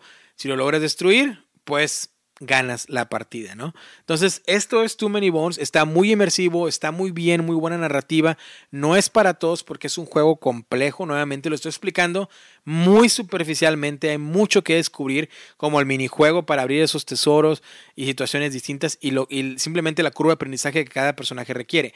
Ahora bien, si esto te interesa y tienes ganas de entrarle al Too Many Bones, atención, porque muy pronto en GameFound, que es la otra plataforma parecida al Kickstarter, viene el Too Many Bones Unbreakable o Irrompible, que esta es la última expansión eh, que puedes jugar sin necesidad de tener el juego base en este, en este universo, ¿no? De, de, lo que se llama el Dice Builder RPG, RPG, que sería un RPG de construcción de dados, ¿no? Too Many Bones Unbreakable va a llegar muy pronto a GameFound. Eh, es va a ser de 1 a 4 jugadores con duración de 90 minutos para mayores de 13 años. Y pues bueno, eh, también vas a poder eh, conseguir expansiones para, para, para esta misma expansión, por decirlo así. Vas a poder adquirir todas las expansiones anteriores para el juego. Vienen promos, obviamente, por ser nueva campaña. Eh, y si eres nuevo para Too Many Bones, como ya, lo, como ya lo mencioné, vas a poder encontrar juegos bases, más expansiones, más promos que fueron exclusivas de los Kickstarters. Y en fin, este juego tiene infinidad de premios, entre ellos de la Golden Geek, del sello de excelencia de Dice Tower, eh, de eh, Man vs. Meeple. En fin, tiene bastantes, bastantes premios. Es un juego que la verdad, como te di, como les comento amigos y como te comento Narciso, me alargué un poquito hablando de él, pero tenía que hacerlo. Eh, y me enseñó y me ayudó a que en realidad la maduración lúdica sí existe y, y ojalá en todos los casos sea para positivo, ¿no? Esto es el Too Many Bones. Narciso, ¿cómo ves? ¿Te gusta? ¿Te llama la atención? ¿Te lo compras o no es para ti? Me lo compro y lo quiero tener ya, así, así. Me encantó la reseña que le hiciste. Digo, es un juego que se parece mucho a los juegos de Mazmorreal, juegos de Dungeon, como dices tú, un Dungeon Crawler. Pero cuando estoy viendo las fotos ahorita en, en la, página, en la BG, y está muy, muy chido estéticamente. Es un juego el cual, como lo acaba de explicar, me llamó muchísimo la atención. Eh, los, yo también soy fan del neopreno, me encanta, me encantan los temas de, de, neopreno. Y la verdad es un juego al cual no tenía ni idea, fíjate, ni idea. Contigo redescubro juegos y creo que va a ser culpable de que me DVD, pero lo va a valer.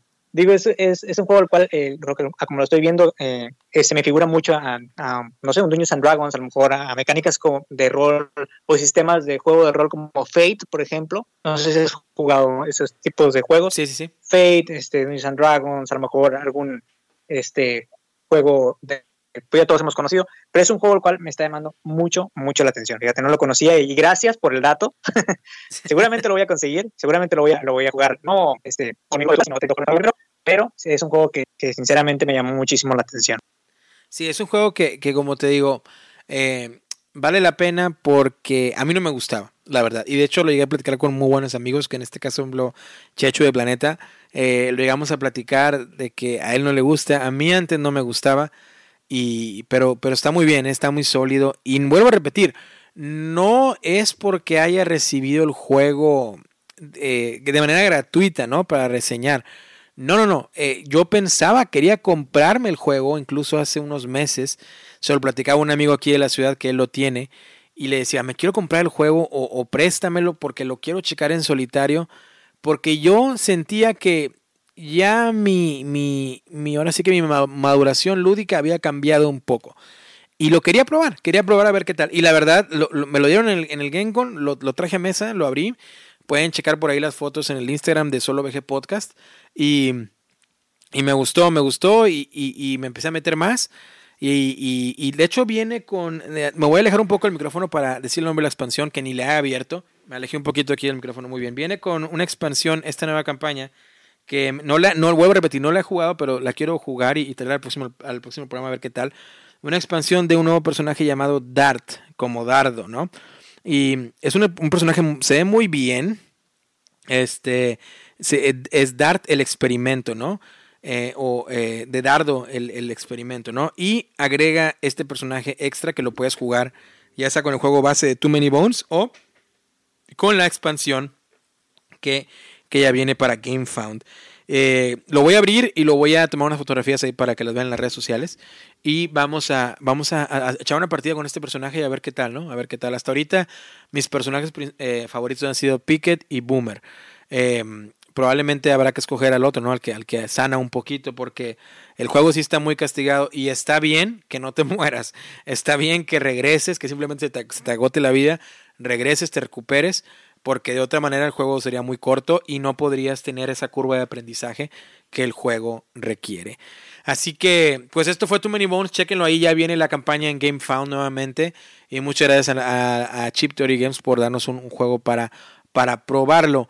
Narciso, vamos a ir al tema principal del programa, que ya vamos ya despuesito de la hora, hora y quince, y como lo mencionábamos, vamos a hablar de los juegos de Halloween, los juegos de terror que vamos a recomendar para todos ustedes, queridos oyentes de Solo VG Podcast en español.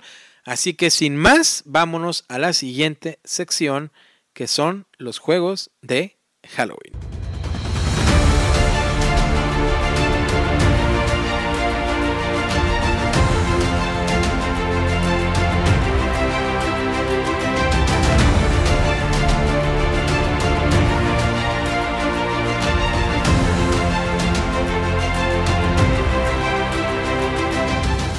Y pues ahora sí, mis queridos amigos, ya estamos, Narciso, estamos listos para hablar de los juegos de la noche de brujas o Halloween, según como lo quieras ver, como lo quieras llamar eh, eh, y todo eso, ¿no? ¿Cómo se vive por allá? Fíjate que lo que, lo que quería comentar, Narciso, ¿no? Y, y es algo que creo que, este, creo que lo hablamos lo hablamos este, anteriormente, ¿no?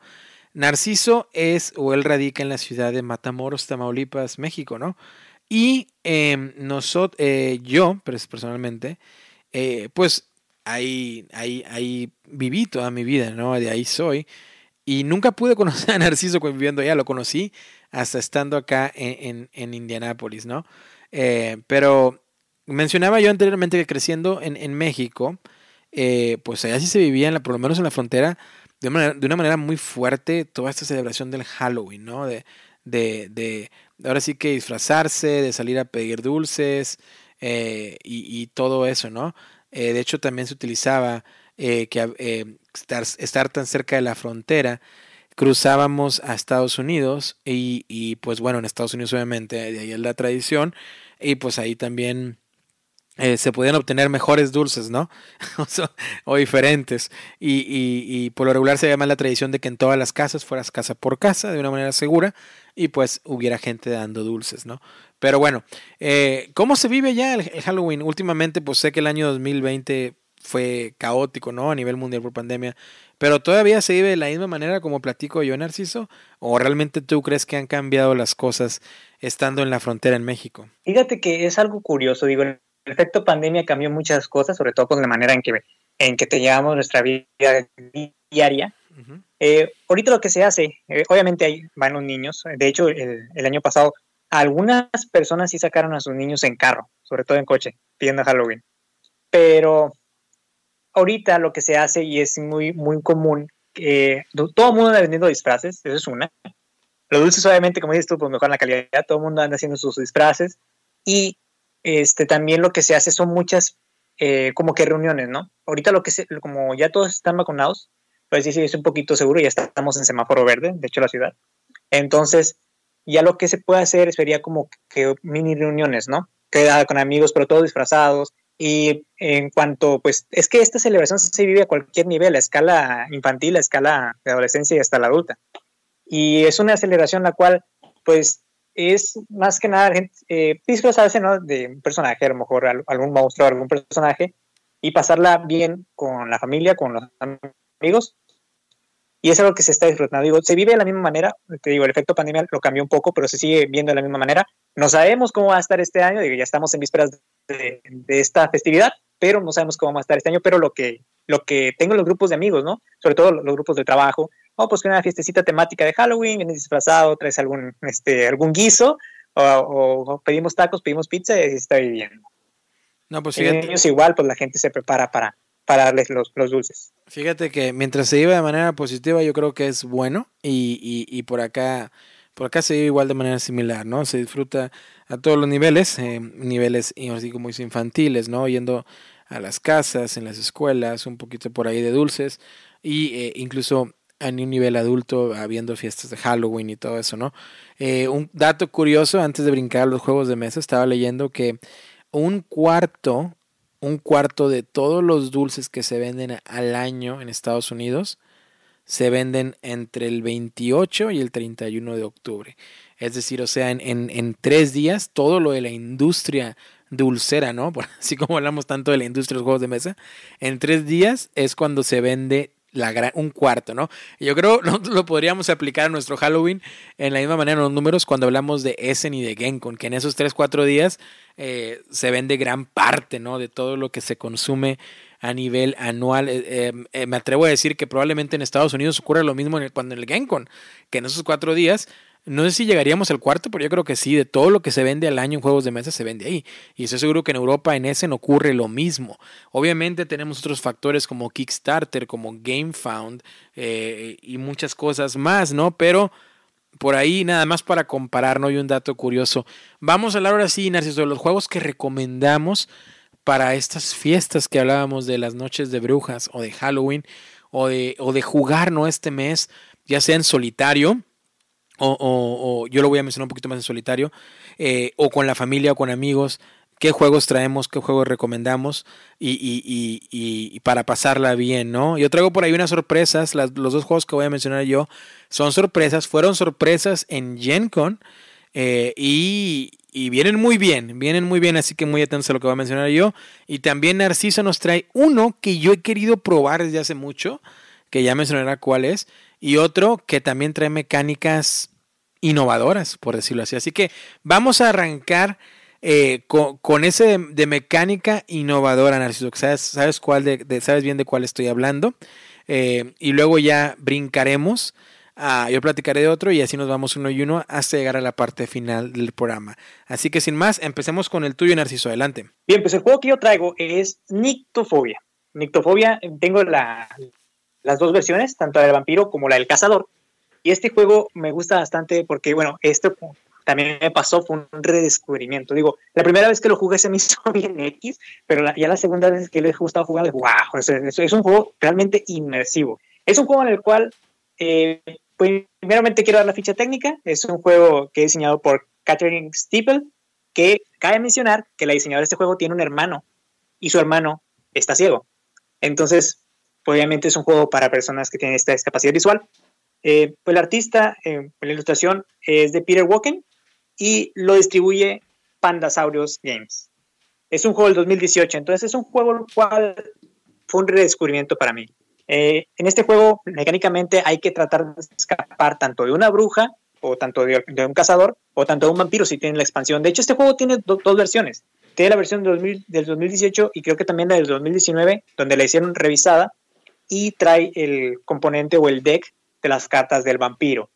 En este juego tenemos un tablero que está lleno de huecos, eh, tenemos lentes que son negros, no se ve nada absolutamente. Hay fichas que son eh, reconocibles al tacto, son diferentes, tienen formas diferentes para que sean reconocibles diferentes al tacto y tiene cartas, aparte también de algunos tokencillos que fungen como piedras o vidas para los participantes. ¿Cuál es el objetivo de este juego y por qué es tan inmersivo? ¿Por qué me gusta bastante? Pero primeramente, eh, al número que lo estés jugando, los jugadores van a estar totalmente ciegos. ¿A qué me refiero con que van a estar totalmente ciegos? Pues a que van a tener los lentes eh, de contacto, o bueno, no son de contacto, son lentes que son negros, que no se ve absolutamente nada los jugadores van a tratar de buscar un auto. El auto, pues, lo coloca el, el cazador o la bruja o el vampiro, el que esté jugando, va a colocar el auto en el tablero. El tablero tiene como una especie de paredes que vienen fungiendo como árboles y pues va a colocar a, también a los a las personas que van a intentar de buscar el carro, que son los jugadores que están ciegos, se supone que estás eh, en una inmensa oscuridad que no ves nada, lo vas a colocar en ese especie de tablero que tiene agujeritos. Entonces el juego tiene, es muy táctil, hay que estarlo tocando siempre. El juego en sí pues es escapar, obviamente que no, que no nos mate eh, el vampiro, la bruja o el cazador, y pues hay que también que tratar de buscar el, automóvil. Y tú como, como, como, cazador o la persona que eres tú contra todos los demás, porque el juego cabe mencionar que es, es cooperativo, todos contra una persona o contra el juego, eh, ese, el que tiene esa función de cazador, bruja o, vampiro, pues va a tratar de matar a los demás. Entonces, ¿el juego de qué trata? Pues el turno tienes la opción de buscar, no explorar. Puedes explorar, que quiere decir que si hay eh, algo a tu alrededor tocando los agujeritos del tablero. Eh, no sé si conozcas como las, es que es, es, como que una analogía bien básica. Las tapas de huevo. Pues haz de cuenta que es como si estuvieras tocando una tapa de huevo que tiene muchos agujeritos, así, tal cual. Este, hay que estar tocando los agujeros, a ver que, si está alguien cerca o si está el cazador cerca, adelante o, frente a ti. Te puedes mover como jugador, puedes tener dos movimientos y opcionalmente volver a buscar a ver si hay una piedra, porque hay objetos en el juego que dejan los jugadores o que deja el mismo cazador o la bruja que los puedes igual lanzar, puedes este, también intentar obviamente buscar el carro. Y lo siguiente que puedes hacer es esconderte. Cuando termines todos tus movimientos, que esos son los dos movimientos, puedes esconderte, hacer un sprint o agarrar una roca y aventarla. Eso es lo que tú puedes hacer como jugador, es intentar buscar eh, el caminito, crearte en tu mente el mapa, el mapa del juego, porque obviamente como no estás viendo nada, nada más estás tocando, este, te estás formando como ese tipo de mapa en, tu mente. Y como cazador o bruja, pues tienes diferentes acciones, juegas una carta y dependiendo de la carta que juegues es lo que vas a hacer y ya pues resuelves la carta dependiendo, dependiendo de las indicaciones, porque hay indicaciones en las que tienes que hacer ruido y en las que no. Este, también hay tokens del jugador que está fungiendo como el que va a matar a los demás, el asesino, y que viene siendo como de sonido o como que no haga sonido, lo voy a repetir, y pues el, jugador que funge como, como el que va contra él, eh, siempre tiene dos cartas en la mano que indican, que indican lo que va a hacer. Entonces es un juego el cual yo no, le daba por sentado, la verdad, la mecánica con los que había jugado, y esto es mucho que ver al grupo de juego que tenía. La mecánica del juego es completamente inmersiva. Vuelvo a repetir, eh, no, no, le daba por, sentado y es un juego que lo redescubrí, como dices, esa, ese redescubrimiento lúdico. No he dicho cuánto dura el juego, el juego puede durar de 30 a 45 minutos, a veces hasta menos, según los jugadores se van creando el mapa en la cabeza y eh, pueden incluso este, conversar entre ellos si están cerca, que también eso lo hace un poquito más temático todavía.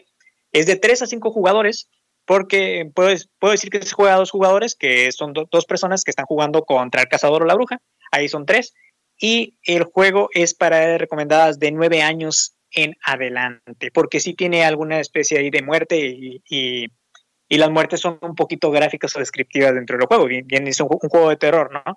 Pues viene siendo un poquito descriptivo. Pero me llamó mucho la atención. Es una, es una mecánica la cual no es tan vista en juegos de mesa. Es una mecánica la cual, eh, pues, es, eh, innova y va muy enfocada a cómo te sentirías si estuvieras completamente ciego. Vuelvo a repetir, la persona es una diseñadora, es Catherine Stiebel, y esta, esta persona creó el juego en base a que su hermano no podía jugar juegos de mesa, obviamente, que fueran visuales por su discapacidad, así que creó uno táctil y bueno, le ha resultado muy bien. Es un juego el cual, eh, pues, tiene, no, no, es el ranqueo de, la BGG, pero no lo ha jugado mucha gente, eso sí. Entonces, pues, yo sé, la temática está pegada, pero no es un juego que realmente atraigas a, mucha gente, pero es un juego que yo, yo les recomiendo, es un juego que les recomiendo que le den la oportunidad y la verdad se van a enganchar. Si, si se meten de lleno en lo que es la temática del juego, en la ambientación, y también cómo eh, la persona que funge como el cazador o la bruja le mete el space al juego de que te voy a matar, te voy a encontrar, o, que le grita a los jugadores, eso lo hace realmente atractivo. Entonces, esa es mi recomendación del primer juego. Derek, ¿qué te parece? No sé si has probado Nictofobia. Fíjate que no, pero con lo que me comentas, eh, eh, como que va muy ad hoc, ¿no? Y, y, yo más que, no sé, mi pensamiento, ¿no? Sin haberlo jugado, yo definitivamente veo este juego jugándolo con un grupo de cuatro. Eh, mínimo. Y eh, por ahí tener un poquito de música de fondo, así media terror, suspenso, ¿no? Y, y, y darle por ese lado, probablemente eh, en, en, no gritaría, pero sí suspiraría, ¿no? O, o, o a lo mejor susurraría hacia los otros jugadores si yo fuera la bruja o el cazador o, o, como se va el juego de que estoy por atraparte o situaciones así, ¿no? Para que para meter más la ambientación, pero definitivamente una, creo por lo que yo he visto del juego, que bien como comentas, eh, requiere eh, eh, esa, esa, esa, esa chispa, ¿no? De que el grupo esté enganchado. Y ese es otro, otro tema, no que podríamos traer al podcast, eh, respecto al tipo de grupos, ¿no? Porque hablábamos en un podcast anterior con nuestros amigos de la Matatena de Guadalajara de los tipos de jugadores, pero podríamos hablar de los tipos de grupos porque también yo he tenido experiencias, al igual que probablemente algunos de ustedes, mis queridos amigos, y tú, Narciso, de que con algunos grupos se encajan ciertos juegos, con algunos otros grupos no. Respecto a Nictofobia, el rating que me que preguntabas de la BGG es 6.2 eh, es bajo, pero con solo 748 personas que lo han rankeado. Esto quiere decir que lo que dices tú es muy cierto. Este juego no, lo, no se ha dado la oportunidad eh, como debiera o como debiese probablemente eh, para todos los jugadores. En sí, es una mecánica nueva, realmente hay que decirlo. No se ve muy comúnmente este tipo de mecánicas. Y, y ya conociendo, mira, yo sabía más o menos de qué iba el juego. Sabía de que no puedes ver nada y tocando. Pero pues hasta ahí no, no me llama la atención. Ya con lo que me platicas tú de que el hermano de la diseñadora tenía, pues lamentablemente tiene esta discapacidad visual que lamentablemente es común eh, y, te da esa experiencia, ¿no? De, de poder pues experimentar, aunque sea de manera lúdica, lo que es eh, eh, pues esta desafortunada situación, pues, ¿por qué no, no? ¿Por qué no darle la oportunidad y, y, y, a lo mejor eso nos ayuda a concientizar un poco más? Pero eh, creo que, que fue una, una, idea muy original de la diseñadora al mismo tiempo de hacerlo de una manera lúdica y en terror y esto y el otro, más allá de tratar de enfocarse en la concientización, ¿no? Entonces, creo que es un juego que le debo dar la oportunidad. Eh, Pandasauros, los publicistas, tienen muy, muy buenos juegos entre ellos. Por ejemplo, puedo mencionar eh, Gods Love Dinosaurs, que es uno de mis favoritos. Eh, los recientes Kickstarter. Y si me alejo un poco del micrófono es porque estoy volteando hacia la ludoteca. ¿eh? Pero, por ejemplo, Dinosaur Island, Dinosaur World. Eh, en fin, tienen muy buenos juegos Pandasauros. Entonces, eh, Habrá que checar, es un juego que lo, voy a seguir tu recomendación, si se lo voy a checar. Sí hay que decirse que la puntuación que tiene en BGG es baja y, y habrá que checarlo, habrá que jugarlo. Siempre es recomendable jugar de todo, checar todo y, y, y, ya traeremos por ahí una, pues ahora sí que unas impresiones. No, ya te diré si me gustó o no, Narciso, si, si, si me gustó tu recomendación. Eh, para la noche de brujas o no, pero, pero por a ver qué va. A, ti, a, a ti te gustó mucho, ¿no? Por lo visto. No, sí, sí, me encantó, de verdad. Este, y te digo, el grupo de juegos lo hace todavía más. O sea, la persona que, que esté jugando lo puede hacer más inmersivo y la experiencia del juego se disfruta cañona. Entonces, bueno, si te funciona, excelente el juego y también a todos nuestros amigos de Salvaje Podcast para que lo prueben. Es un juego que de verdad a mí me tiene loco y fue un redescubrimiento, vuelvo, a repetir. Bueno, pues habrá que checarlo. Hay un memo urgente o una nota urgente y esta fue enviada eh, en abril 22 y no tiene el año, así que se puede aplicar a que fue el 2021. Ciudadano, para este momento no hay duda que las extraordinarias circunstancias que acechan al pueblo de Cross Creek eh, se puede confirmar que los rumores son ciertos. Los eventos terroríficos que han tomado lugar no dejan descansar a nadie una sensación de otro mundo tan poderosa que trae a un grupo de criaturas hacia este pueblo por una fuerza desconocida. El FBPI, porque no podemos usar eh, ningún tipo de copyright, que sería el Buró Federal de Investigación Paranormal, nunca ha enfrentado a tan grande desafío. Nuestras eh, fuentes han agotado todas las posibilidades y todo lo que necesitamos para proteger al pueblo de Cross Creek, es la ayuda que podamos obtener de ciudadanos como tú. Vas a, enfrentar ciertos desafíos eh, que vas a tener que implementar para poder sobreponerte a los más feroces y terroríficos seres que jamás hayas imaginado. Pero estamos conscientes y tenemos eh, nuestras esperanzas puestas en ti de que podremos sobreponernos. No hay tiempo que perder. Por favor, encuéntranos y júntate y ubícate con nosotros en las instrucciones que te dejamos abajo. Ya no eres un simple ciudadano, ahora eres un investigador. Mis más sinceros, eh, se podría decir, saludos. Dana Cooper, la directora del el Buró Federal de eh, la Investigación Paranormal. Y si me estaba trabando un poquito es porque estaba traduciendo toda esta carta que viene en inglés. Y si te preguntas de qué demonios estoy hablando o de qué juego estoy hablando, estoy hablando de Horrified American Monsters. Eh, este es un standalone expansion o una expansión por sí misma, eh, autojugable, del el juego que se sacó hace dos años titulado Horrified The Universal Monsters. Pero ya no hablamos solamente de los monstruos de Estudios Universal, sino ahora hablamos de los monstruos del folclore americano y a quienes nos vamos a enfrentar. Por cierto, este memo que te acabo de leer viene en la parte posterior del tablero. Así que cuando tú abras el juego es lo primero que vas a leer y vas a encontrar y desde ya te vas a estar y, eh, sumergiendo en, la inmersión del juego. Vamos a poder tratar de destruir al Ozark Howler o el monstruo de los lagos Ozark a Bigfoot o Pie Grande, también al famoso Chupacabra, a Mothman, que vendría siendo como ese hombre búho o hombre, sí, algo así medio raro, ¿no? El, el Banshee de los Badlands y al Jersey Devil o el demonio de Jersey. Esos son los que vas a poder pues enfrentarnos, los monstruos que vas a poder enfrentar que te van a dar más rejugabilidad. ¿De qué va el juego? Muy sencillito, muy sencillito, un estilo pandemic en el cual vamos a tratar de salvar al pueblo, tratar de hacer lo mejor posible para salvar al pueblo, para salvar a los ciudadanos. Hay mecánicas que diferencian a este juego de, de, su predecesor que es Horrified Monsters o de Estudios Universal.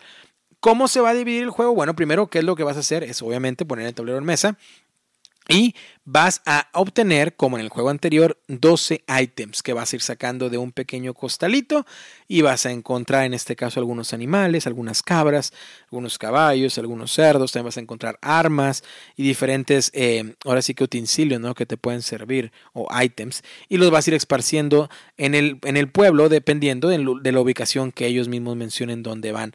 Después, dependiendo de eh, la cantidad de monstruos que vas a pelear, pues vas a elegir, ¿no? En este caso, por ejemplo, puedes elegir dos nada más. Puede ser el, chupacabra y el Jersey Devil, ¿no? O el demonio de, Jersey. Y los vas a poner, ellos mismos traen sus tableros, ¿no? Y las instrucciones de dónde vas a colocar a esos monstruos. Después de esto, va a haber un, un mazo de sobrevivientes y un mazo de monstruos. Los vas a barajear completamente. Ahora en este juego, los sobrevivientes irán viniendo del mazo de los monstruos y cada sobreviviente tendrá su propia tarjeta. Y eso es una mecánica nueva interesante que estará en juego dependiendo a qué monstruos quieras quieras destruir, ¿no? O quieras eh, ahora sí que derrotar. Eh, también cada personaje va a iniciar, ya después de que los escojas, cada personaje inicia con una habilidad única que le puede servir durante el juego y cada personaje también va a recibir una carta de habilidad que te la es proveída por el Buró de Investigación Paranormal. Ellos te van a dar una carta en la cual pues tú vas a poder tener cierta habilidad durante tu turno. ¿De qué va el juego? Bueno, pues el juego se va a dividir en dos rondas. La ronda de investigadores y la ronda de monstruos. En la ronda de investigadores tú vas a poder hacer el número de acciones que tu personaje sea capaz de hacer. Por lo regular, todos son capaces de hacer cuatro acciones. ¿Cuáles son las acciones? Pues moverte, te puedes mover de una, de una locación adyacente a otra, llevando contigo cualquier número de ciudadanos, porque conforme salgan los ciudadanos en el, en el tablero, obviamente no quieres que los monstruos los ataquen o los maten, tú quieres salvarlos. ¿Y cómo los salvas? Pues bueno, ellos por ejemplo van a aparecer en el hotel y ellos mismos te van a decir hacia dónde quieren ir. Ellos probablemente quieren ir al estadio, ¿no? Al estadio de la preparatoria. Entonces, si tú llevas ese sobreviviente al estadio de la preparatoria, vas a quitar al sobreviviente del mapa, lo cual va a significar que lo salvaste y te va el, F, el FBPI o el Buró Paranormal te va a dar otra carta de habilidad para que la puedas usar, como agradeciéndote, ¿no? Que, que salvaste a los ciudadanos. Cada vez que un monstruo destruya a un ciudadano o te destruya a ti, si te destruye a ti, pues te vas a ir al hospital para volver a reponerte y volver a seguir luchando, ¿no? Pero cada vez que ocurra esto, ya sea un ciudadano o a ti, avanzará el track de terror. Y si el track de terror llega a la última casilla, pues ¿qué ocurre? Que el terror sobrepuso a toda la ciudad y pues has perdido el, el juego, ¿no? También si el deck de monstruos eh, se agota, que volamente va a estar combinado con el deck de ciudadanos, si este se agota y ya no hay más cartas, o el mazo ya no hay más cartas, también pierdes el juego. ¿Cómo ganas? Pues destruyendo a los monstruos. ¿Cómo los vas a destruir? Con las acciones que te estoy mencionando, ya sea moverte de un lugar a otro con los ciudadanos, eh, guiar a un ciudadano que esté en una locación adyacente a la tuya, o hacia cierta locación los puedes guiar, los puedes mover también para tratar de llevarlos a su locación lo más pronto posible. Recoger su tracción cualquier número de ítems o armas o, animales que encuentres en tu locación, los vas a recoger y esos mismos ítems van a venir en distintos colores que te van a servir para poder eh, destruir o resolver ciertos acertijos de ciertos monstruos o para protegerte cuando ellos te ataquen. Em, puedes recoger la cantidad que quieras con, con, el costo de una acción. Puedes compartir ítems con otros jugadores que estén en la misma locación que tú. Eh, puedes avanzar en el desafío de los monstruos. Es decir, por ejemplo, el chupacabra. Él te pide que, lleves cabras, ¿no? Ahora sí que a la granja, una granja que está ahí en la ciudad, que lleves cabras y cuando tú logres tener seis cabras en esa granja, pues es como que es la carnada, ¿no? Para que el chupacabras vaya ahí e intente destruirlas. Pero cuando tú ya tengas esas seis, automáticamente te va a permitir que tú ya puedes ir a la locación del chupacabra y tratar de destruirlo con cierto número de ítems que debes de tener. Entonces, eh, esa es la acción, ¿no? De avanzar. Cuando vayas a la, granja, pues una acción que podría hacer sería avanzar, que sería dejar una cabra ahí para tratar de juntar esas seis cabras que van a servir como carnada, ¿no? Para, el chupacabras. Eh, luego ya después otra acción que puede ser es destruir a un monstruo, vuelvo a repetir si reúne los requisitos. Y la otra es la acción especial que cada personaje tiene. Cuando ya realices todas esas acciones, bueno, sigue eh, la fase de monstruo. Y en esa fase pues eh, vas a resolver una carta, esa carta te va a decir cuántos ítems se van a agregar al tablero, el evento lo vas a leer, si influye en uno de los monstruos que están jugando, pues va a causar terror, ¿no? O a hacer algo ahí eh, en la ciudad, si no, pues simplemente lo puedes ignorar y después vas a resolver los símbolos, que por lo regular los símbolos eh, te van a permitir tirar dados para los monstruos y que los monstruos se muevan hacia el sobreviviente más cercano, ya nuevamente puede ser tú o puede ser uno de los ciudadanos que van viendo el tablero. Y así tendrás que ir tratando de, resolver esos acertijos para poder destruir a los monstruos y poder ganar el juego antes de que el terror llegue, el traje del terror llegue a la última casilla o que ya no haya más cartas que resolver en la fase de monstruos, porque al, momento que tú resuelvas estas dos, estas dos fases en la ronda, es el turno del siguiente jugador. Entonces el juego va de cierta manera avanzando rápido, ¿no? Te, no, te, deja que dure tanto. Entonces tienes esa presión también del tiempo, ¿no? De, de cada ronda que tienes que hacer, eh, tienes que ser lo más efectivo posible. Por ejemplo, el chupacabra ya expliqué, ¿no? Para poder destruirlo hay que llevar cabras a una granja temáticamente para que él vaya ahí y tú lo puedas destruir o ya lo puedes destruir en cualquier locación. El Jersey Devil, el folclore detrás es que pues era un asesino en Estados Unidos y nadie sabía quién era el Jersey Devil.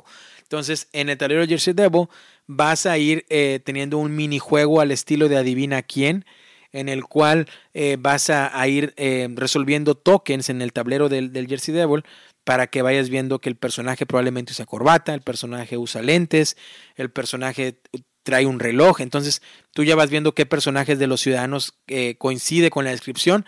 Y si logras descubrir todas las pistas, entonces tú ya vas a poder encontrar quién es el Jersey Devil y en ese momento ya puedes ir a destruir al Jersey Devil. Pero el Jersey Devil también va a tener ciertos efectos que durante el juego no va a permitir que tú descubras quién es. Y literal, si tienes ya todos los tokens descubiertos que ya sepas quién es, puede quitar todas esas pistas y que pongas pistas nuevas boca abajo que no sepas qué son y el que tú pensabas que era, pues ya no es. Entonces, eh, van teniendo mecánicas así, ¿no? Tienen mecánicas muy padres los, los monstruos que, que, incluyeron en esta expansión. El juego está muy bien, en la BGG está rankeado con 8.0 con 132 ratings. Esto es porque no ha llegado a tiendas. Aquí en Estados Unidos los va a distribuir eh, la, la, franquicia Target, eh, que son los que traen este juego y los que lo van a distribuir principalmente. Entonces, sé que no ha llegado a tiendas, está por llegar en este mes, entonces por eso es una recomendación un poco ambigua, ¿no? Porque si lo puedes obtener, juégalo disfrútalo y es muy temático en estas fechas, pero va a ser por ahí un poquito difícil de, conseguir, especialmente si no estás en Estados Unidos o en Latinoamérica. Eh, tiene, eh, es de 1 a 5 jugadores, 60 minutos para mayores de 10 años con un peso del 2.2 a 5. El diseñador es Michael Mulvihill eh, y el, el publicista es Ravensburger. Y pues bueno, esto es Horrified, que yo sé que está muy anticipado por todos los fans de Horrify de Universal Monsters. Se juega muy bien a solitario, muy muy bien. Eh, puedes jugar con dos personajes y, la pasas excelente. Eh, ahora sí que eh, creo que ya está por llegar en español a ciertas partes de Europa, en España, el Horrify de Estudios Universal, de los Monsters de Estudios Universal. Si no tienes oportunidad de checar este, el de los Estudios Universal es muy similar, casi casi igual. Este, simplemente que con los monstruos de Frankenstein, Drácula, el, monstruo de la laguna, el hombre lobo, en fin. Entonces, eh, la verdad, ambos juegos, ambas versiones de Horrified, 100% recomendables. Yo lo, he disfrutado con familia, se juega muy bien. Solitario se juega muy bien. Con amigos se juega muy bien. Eh, tiene e, e, esa cuestión que a veces puede caer en un cooperativo que es algo que a mí me molesta mucho, que es lo del jugador alfa. Sí lo puede tener, pero pues bueno, no habrá que, habrá que disfrutarse y tratar de que el que sea jugador alfa, por favor que, que no trate de hacer cada decisión del juego, ¿no? Y simplemente que deje a los demás jugadores pues disfrutar y jugar. Pero esto es Horrified American Monsters. Mi recomendación, una de mis recomendaciones para Noche de Brujas o Halloween de este mes, de este año 2021. Narciso, ¿cómo ves? Horrified, yo sé que tienes ganas de entrarle a este.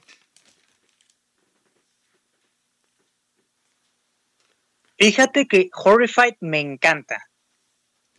Horrified es un juego el cual yo he estado jugando también mucho últimamente y es un juego que me di la tarea de maquetarlo porque el juego está en inglés, obviamente. Tuve que maquetarlo al español. El juego es cooperativo y es, es obviamente los cooperativos me encantan. Y es un juego, cuando lo jugué por primera vez, el juego me enamoró. Dije, el, el problema va a ser el idioma un poquito. Conseguí eh, una, bueno, aquí una, una empresa que se dedica a cromaquetarlo ya las cartas de algunos juegos. Este, por ejemplo, desde Betrayal, entre otros juegos, está Horrified, entonces conseguí las cartas cromaquetadas y es una total experiencia de juego. Digo, está estar pendiente de todo lo que hacen tus personajes, lo que hacen los monstruos, tratándolos de vencer. Es en sí un juego, una experiencia muy enriquecedora y aparte eh, estar haciendo las combinaciones más difíciles, todavía para ponerle más, eh, más entretenimiento al juego, se pone más en la cosa. Eh, he perdido muchas veces, claro que sí. he perdido muchas veces, pero muchas veces también las he ganado.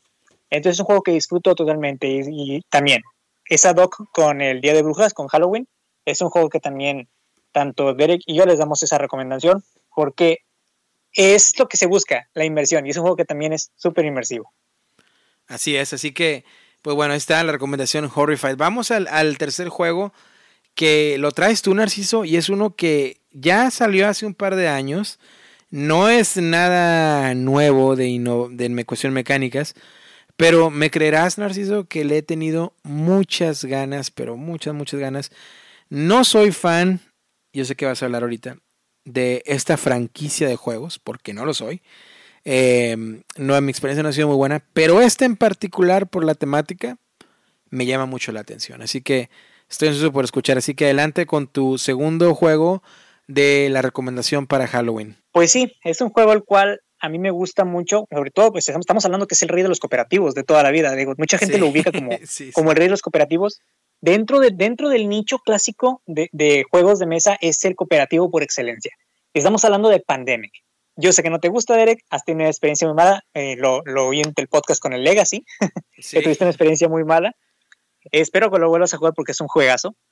Pero te voy a hablar de este juego que es un, como una skin del juego sin serla. Estamos hablando de Pandemic Reign of Tulu, Cthulhu, Cthulhu, como le quieras llamar. De hecho, este nombre es impronunciable, dentro de la mitología Lovecraftiana.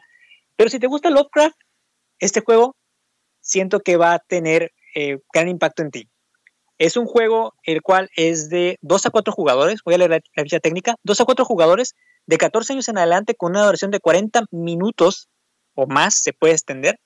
Es un juego que está rankeado con 7.4 en la BGG con 8.4K de rating. Entonces es un juego que se ha jugado bastante. Este juego salió en el año... Mm, no lo tengo, no tengo el dato el año en que salió. En el año 2016. 2016. Fíjate, ya tiene ya que cinco añitos el juego. Ya tiene su tiempo, sí. Pero eh, sí, sí. Pero es un juego el cual es muy diferente a los, a los Pandemic que por lo menos yo he jugado.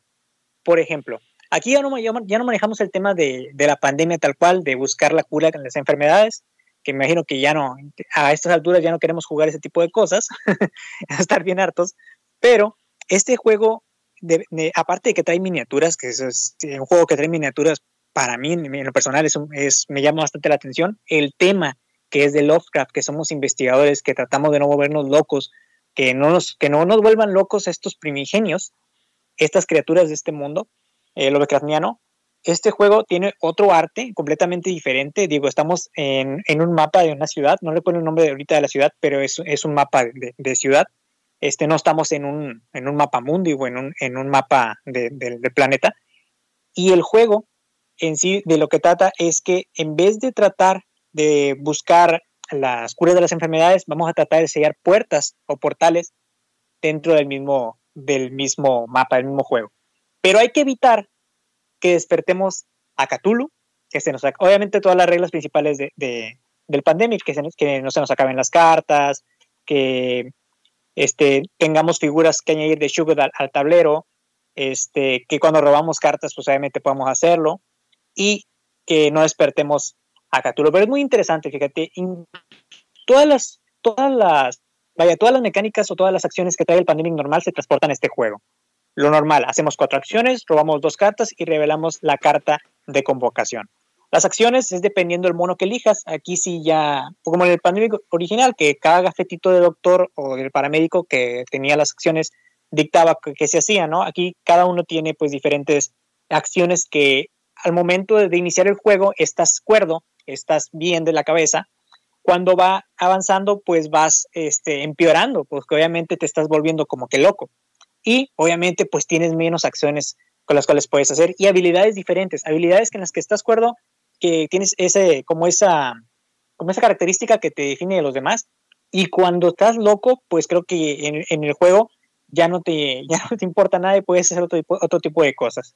Las acciones que puedes hacer es caminar, obviamente las conexiones entre, entre las locaciones de la ciudad, que puedes ir que la iglesia, que puedes ir que a la jefatura, que puedes ir que a, un callejón, están conectadas, todo el mapa está, está conectado entre líneas, eh, puedes caminar, puedes moverte en autobús, que es lo equivalente al pandemic de moverte entre eh, centro de investigación.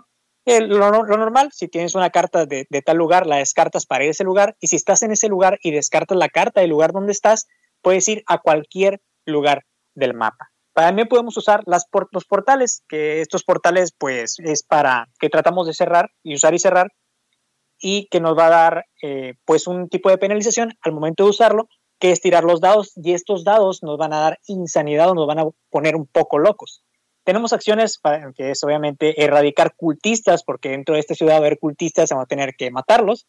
Y vamos a tener que derrotar también a Shogot, que es una criatura, Shugot o Shogot, como se, como se puede pronunciar, que es una criatura de, de este, de este folclore.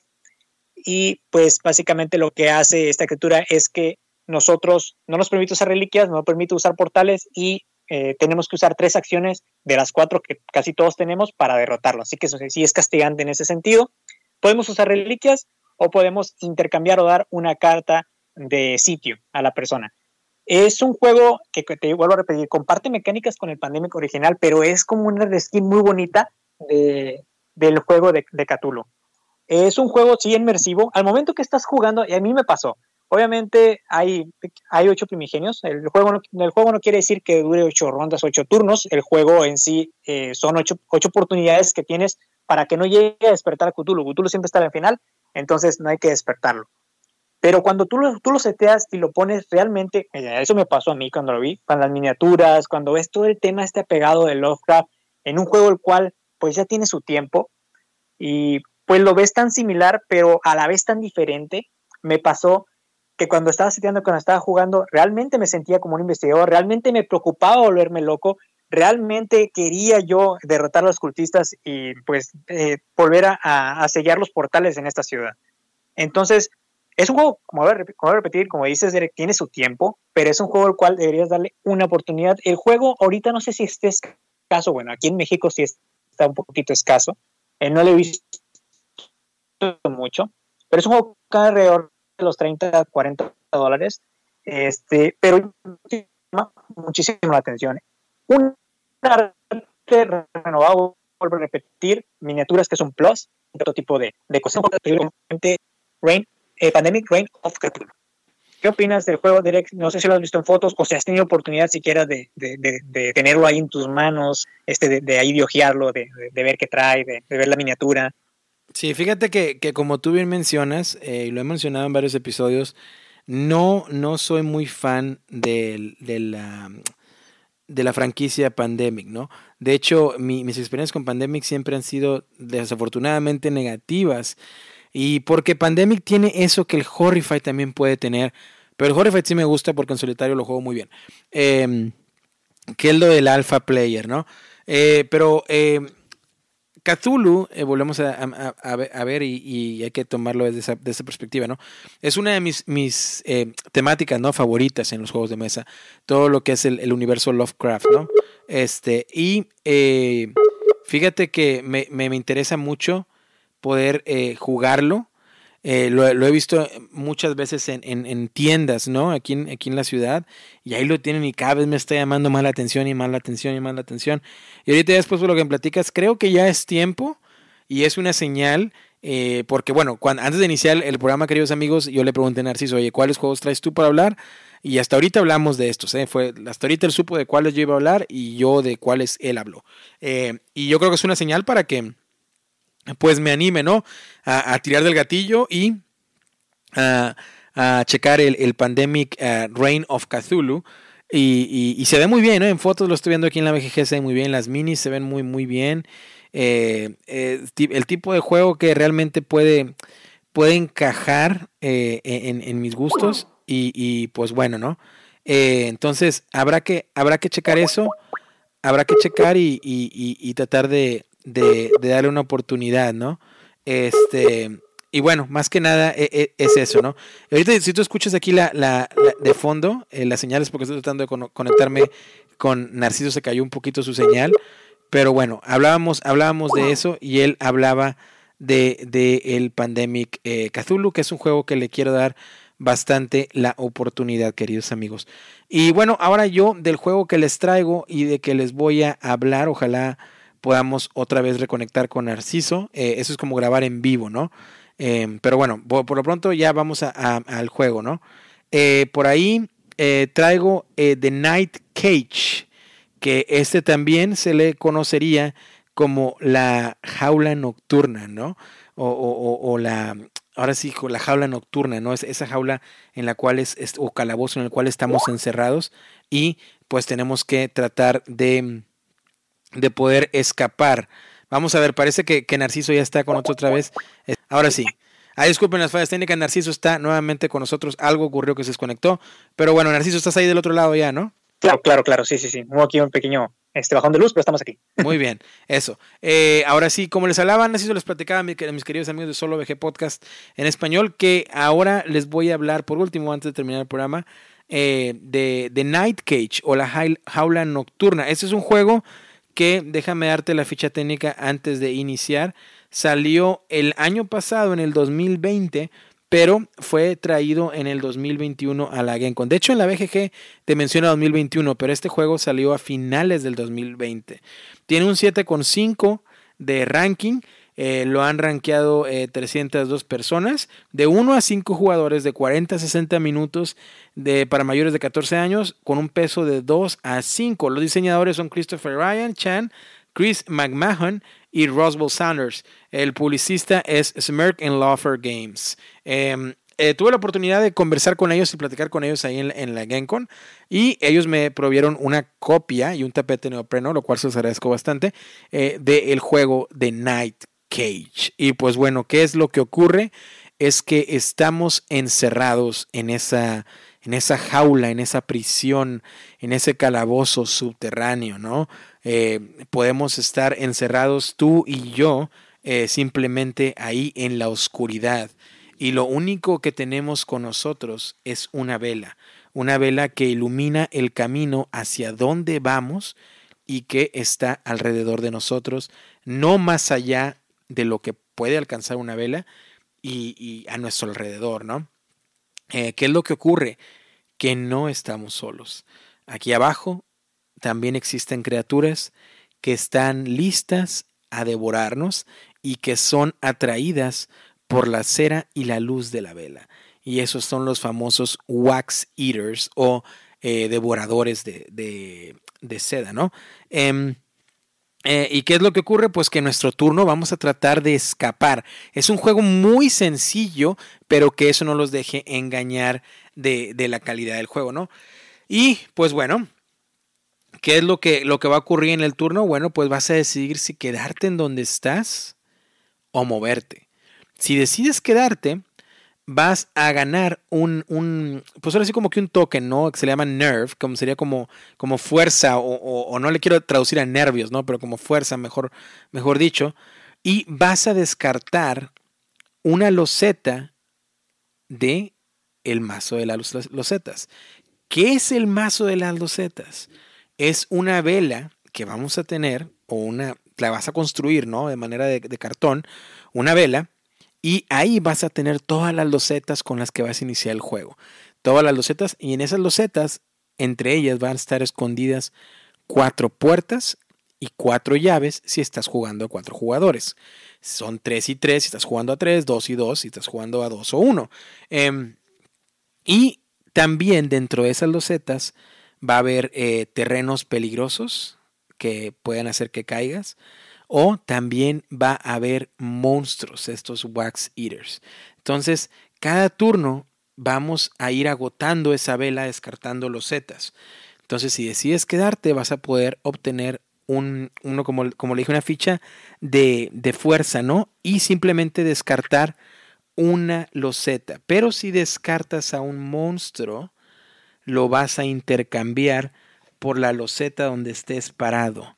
Entonces, aunque quieras usar este método para poder deshacerte de algunos monstruos, no lo vas a poder hacer, querido amigo, porque, pues bueno, esto no funciona así. O tu otra opción es moverte un espacio. Cuando te muevas, lo que va a ocurrir es que vas a avanzar, a, tú vas a poner, señalar hacia qué dirección te quieres mover, vas a sacar una loseta y si, por ejemplo, si es una, una loseta con una conexión estilo T o con una curva o con una línea recta, la vas a colocar donde tú dijiste que te ibas a mover y la vas a poner ahí y vas a mover tu, tu token o tu monito ahí. La, los, todas las losetas que estén adyacentes, adyacentes a ti todavía se quedan ahí porque tu vela las puede iluminar. Pero si en algún momento sigues avanzando, la segunda loseta atrás de ti, es decir, la que no está adyacente y las que no están adyacentes en diagonal, la diagonal no se considera adyacente, van a desaparecer. Entonces, si en algún momento estaba una puerta ahí, pues va a desaparecer. Si en algún momento estaba una llave ahí, pues va a desaparecer. Si estaba un monstruo, va a desaparecer, lo cual es bueno, no es lo que queremos. Ahora, esto es la única, las únicas dos opciones que vas a poder hacer en tu turno. Em, después, puedes gastar un, un, una token de fuerza o un nerf token para moverte otra vez y después también la puedes utilizar estos tokens para bloquear eh, que cuando un monstruo te va a atacar, eh, pues vas a... Cuando un monstruo ataca, descartas automáticamente tres losetas de la vela, pero si usas este token, eh, solamente serían dos. Puedes usarlo también para entrar a la carga, ¿no? Se pudiera decir que te va a permitir moverte y atravesar un, una loseta donde haya un monstruo, obviamente como quiera vas a subir, vas a subir las, penalidades del ataque, que el ataque lo que hace es descartar tres losetas de la vela, es como que está comiendo la cera de tu vela, no devorando la cera de tu vela para poder exhaustar toda la luz y que pierdas el juego, o eh, eh, tratar de sostenerte, ¿no? Que eh, para poder Ahora sí que tratar de que no, no, te hagan daño sería otra opción que puedes usar con ese token de nervio o de, o de fuerza. Eh, solamente cada jugador puede tener hasta dos. ¿Qué ocurre cuando, cuando, las, cuando en tu turno, ¿sí? Eh, los monstruos te atacan? Lo que ocurre es que aparte de descartar esas losetas de la vela principal, que es de todos los jugadores, tu jugador pierde luz y solamente puede iluminar el cuadro en el que esté. Vas a voltear tu carta de jugador que va a indicar que ya pues la, tu vela está agotada. ¿Cómo puedes encender la vela? Bueno, eh, la única opción es que cuando estás con la vela apagada no puedes hacer ninguna otra opción más que seguirte moviendo en la oscuridad y la única forma de que la puedas prender es de que alguien o que tú llegues hacia donde está otro jugador o que otro jugador vaya hacia ti, pues para que pueda con su luz encender tu vela y entonces ya puedes tener más opciones durante tu turno. Nuevamente va a haber los zetas en las cuales puedas caer a una fosa, que simplemente va a hacer que descartes más los zetas y te puedas volver a iniciar en otro lugar.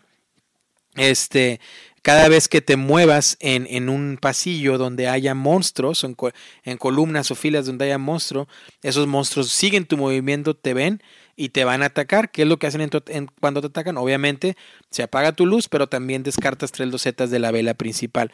Si la vela principal se queda sin losetas, pues perdemos el juego. ¿Cómo ganamos el juego? Cada personaje tiene que encontrar una llave de las que están en, en ¿no? O, revueltas en esa pila de losetas de la vela, que de ahí van a salir unas losetas que traen llaves. Y para agarrar la llave tienes que ir a esa loseta y automáticamente tomas una llave. Cada jugador solamente puede tener una llave. Eh, y luego que en determinado momento todos los jugadores estén en una loseta de puerta, que tenga esa puerta para escapar, pero que estén ahí todos con una llave. Al momento que ocurra eso, quiere decir que pudimos escapar ese calabozo maldito, por decirlo así. Y si no logramos hacer eso, pues vamos a ser devorados por la oscuridad eterna y por los wax eaters o los devoradores de seda. Así que esto es The Night Cage, juego muy sencillo nuevamente y que me sorprendió, ¿eh? que, que no, no, tengo por qué mentir, me lo, me lo, dieron como, como otra vez un regalo para reseña de, del podcast. Y, y, yo la verdad lo había visto este juego ya con varios creadores de contenido y cosas buenas, cosas malas. De hecho, cada vez que escucho The Night Cage me recuerda mucho a Nicolas Cage, ¿no? Al actor. Este, pero eh, la verdad como que no tenía muchas ganas de, de, de, probarlo, ¿no? De jugarlo. Lo probé en la convención, de hecho, y me gustó. Me gustó. Eh, estuve a punto de comprarlo, pero ellos se ofrecieron a darme una copia para el podcast. Y, lo jugué y en solitario, lo jugué solitario a dos y a tres. No lo he jugado a más de tres todavía, que sería cuatro o cinco, ¿no? Pero ha funcionado bien. Eh, nada fuera de, lo común, ¿no? Nada así extraordinario. No estamos descubriendo eh, el santo grial aquí de los juegos, ¿no? Pero eh, un juego muy bueno, muy sólido, muy entretenido que de vez en cuando si lo sacas a mesa se va a sentir fresco y se va a sentir como una buena opción también. Y yo creo que es una buena opción para estas fechas también, porque siento que cualquier persona lo puede jugar, aunque no seas eh, jugón de juegos de mesa, ¿no? Lo puedes enseñar, lo puedes jugar. Son esos juegos que creo, creo yo que sirven como de ventana para atraer a jugadores nuevos. Y, está muy bien, está muy bien, la verdad. Así que eh, lo recomiendo. Eh, mi ranking para este juego del 0 al 5, que por cierto, no rankeamos los otros juegos, Narciso, hay que, hay que rankearlos. Ahorita vamos, pero te voy a decir de Horrified, para mí del 0 al 5 lo rankeo con un 4, un muy buen juego, un sólido 4. Y este de Night Cage probablemente con un 3.5. Es un buen juego también. Eh, vuelvo a repetir, no está descubriendo ningún, ninguna maravilla, pero un juego entretenido y que va a, de acuerdo a las temáticas de Noche de Brujas o de Halloween. Narciso, tus juegos hay que rankearlos, hay que rankear Cthulhu y hay que rankear eh, también Nictofobia. Fíjate que el Nictofobia, por ser una mecánica un poquito diferente, y es un juego el cual también es muy inmersivo, para mí, para mí, para mí, es un sólido 4. Okay. Lo único que le faltaría a este juego sería un poquito más de personajes y más decks, no sé, a lo mejor un monstruo, o a lo mejor intentar, como dices tú, meterle los monstruos del Horrify al juego. Estaría muy padre ver qué, qué, qué ofrecen sus decks. Y el juego de Pandemic Reign of Cthulhu es un sólido 3. Ok, bueno, pues ahí, ahí lo tienen los, los, los, resultados ¿no? de los rankings que propusimos. Nuevamente, por ahí una disculpa cuando escucharon ahí el, el, ruido fuerte, ¿no? tratando de comunicarme con Narciso. Pero eh, también es algo que yo creo que trae la originalidad del podcast, ¿no? Que, que ahora sí que básicamente ustedes saben que como si me siguen en el podcast en inglés, Así como grabo, así se va. Eh, edito algunas cosas de poner ahí musiquita, esto y lo otro, pero es básicamente como si estuvieras aquí con nosotros en el cuarto de juegos o como si estuviera haciendo una grabación en vivo. Y creo que esto lo hace y le da un feeling original y, y, y los hace a ustedes también estar experimentando con nosotros este proceso de, de grabación. Así que, Narciso, ya vamos casi más de dos horas de, de programa. Creo que ha sido una, una muy buena experiencia volver a grabar. Eh, eh, estar por aquí a través del audio, eh, hablar de buenos juegos, creo que hubo buenas recomendaciones. y creo que, vendrán muchas cosas muy bien. Eh, Narciso, platícanos también y platícale a la gente dónde te pueden seguir a ti, eh, porque vendrás otra vez, para obviamente para muchos programas más, pero también por aquello del punto geek. A ver, platícanos un poquito del punto geek y dónde, dónde te pueden encontrar a ti. Pues primeramente, Derek, muchas gracias por invitarme de nueva cuenta al podcast. Estuvimos experimentando un poquito de fallas, pero bueno, son cositas que, que están un poquito fuera de mi control. pero esperemos que para estos próximos eh, podcasts, estos próximos episodios, todo esté mucho mejor. Y como vuelvo a repetir, también una disculpa. Eh, me pueden encontrar en Punto Geek en YouTube, así tal cual, Punto Geek Juegos de Mesa. Eh, tengo también un perfil en Instagram, me pueden seguir en Geek. Este, y por la página de Facebook, punto geek YT, pues soy un reseñador de juegos, tengo mis videos de tops que me encanta hacer, algunas cositas curiosas sobre los juegos de mesa y probablemente pues echemos ahí partidas. Entonces, ahí nos estamos viendo en el canal también de Geek. Ahí lo tienen. Y recuerden que solo VG Podcast, ahí me pueden encontrar en las redes sociales. Son las mismas en inglés y en español. Solo VG Podcast en Instagram, Facebook y Twitter. Así nada más. Solo VG Podcast. Y si desean enviarnos un correo, lo pueden hacer a solovgpodcast.gmail.com y ahí pues los atenderemos con, con mucho gusto, ¿no? Y con muchas ganas. Eh, por ahí también en, en la liga correspondiente del iVox eh, que sé que nuestros amigos de España nos escuchan por iVox. Por ahí también dejen sus comentarios. Eh, vamos a empezar a leerlos otra vez. Y también eh, sus sugerencias sobre qué temas, qué les parecieron estos juegos, qué, qué, qué les parece todo esto, ¿no? El regreso de Solo VG Podcast en español. Y, y cualquier cosa que quieran comentarnos, pues por ahí estaremos con ustedes respondiéndoles de manera muy pronta. Ojalá así sea. Pero bueno, Narciso, muchas gracias por el episodio número 15. Y no sé si tengas algo más que agregar antes de despedirnos. Ah, pues muchas gracias a ti, Derek, por estar aquí conmigo y por, por aguantar un poquito las cositas. Pero pues estamos como quiera aquí. Aquí nos vamos a seguir viendo. Esto, pues muchas gracias a todos también por escucharnos. Claro que sí. Queridos amigos, nos vamos a ver en el episodio número 16, que ahora sí no van a ser 6, 7 meses, se los prometemos. Eh, va a ser más, mucho más pronto que eso. Probablemente en dos semanitas vendrá un episodio nuevo. Y así que, pues nada, a jugar, a pasar una bonita noche de brujas. Y como siempre, hasta pronto. Y nos vemos del otro lado de la bocina muy pronto. Chao, chao. Adiós.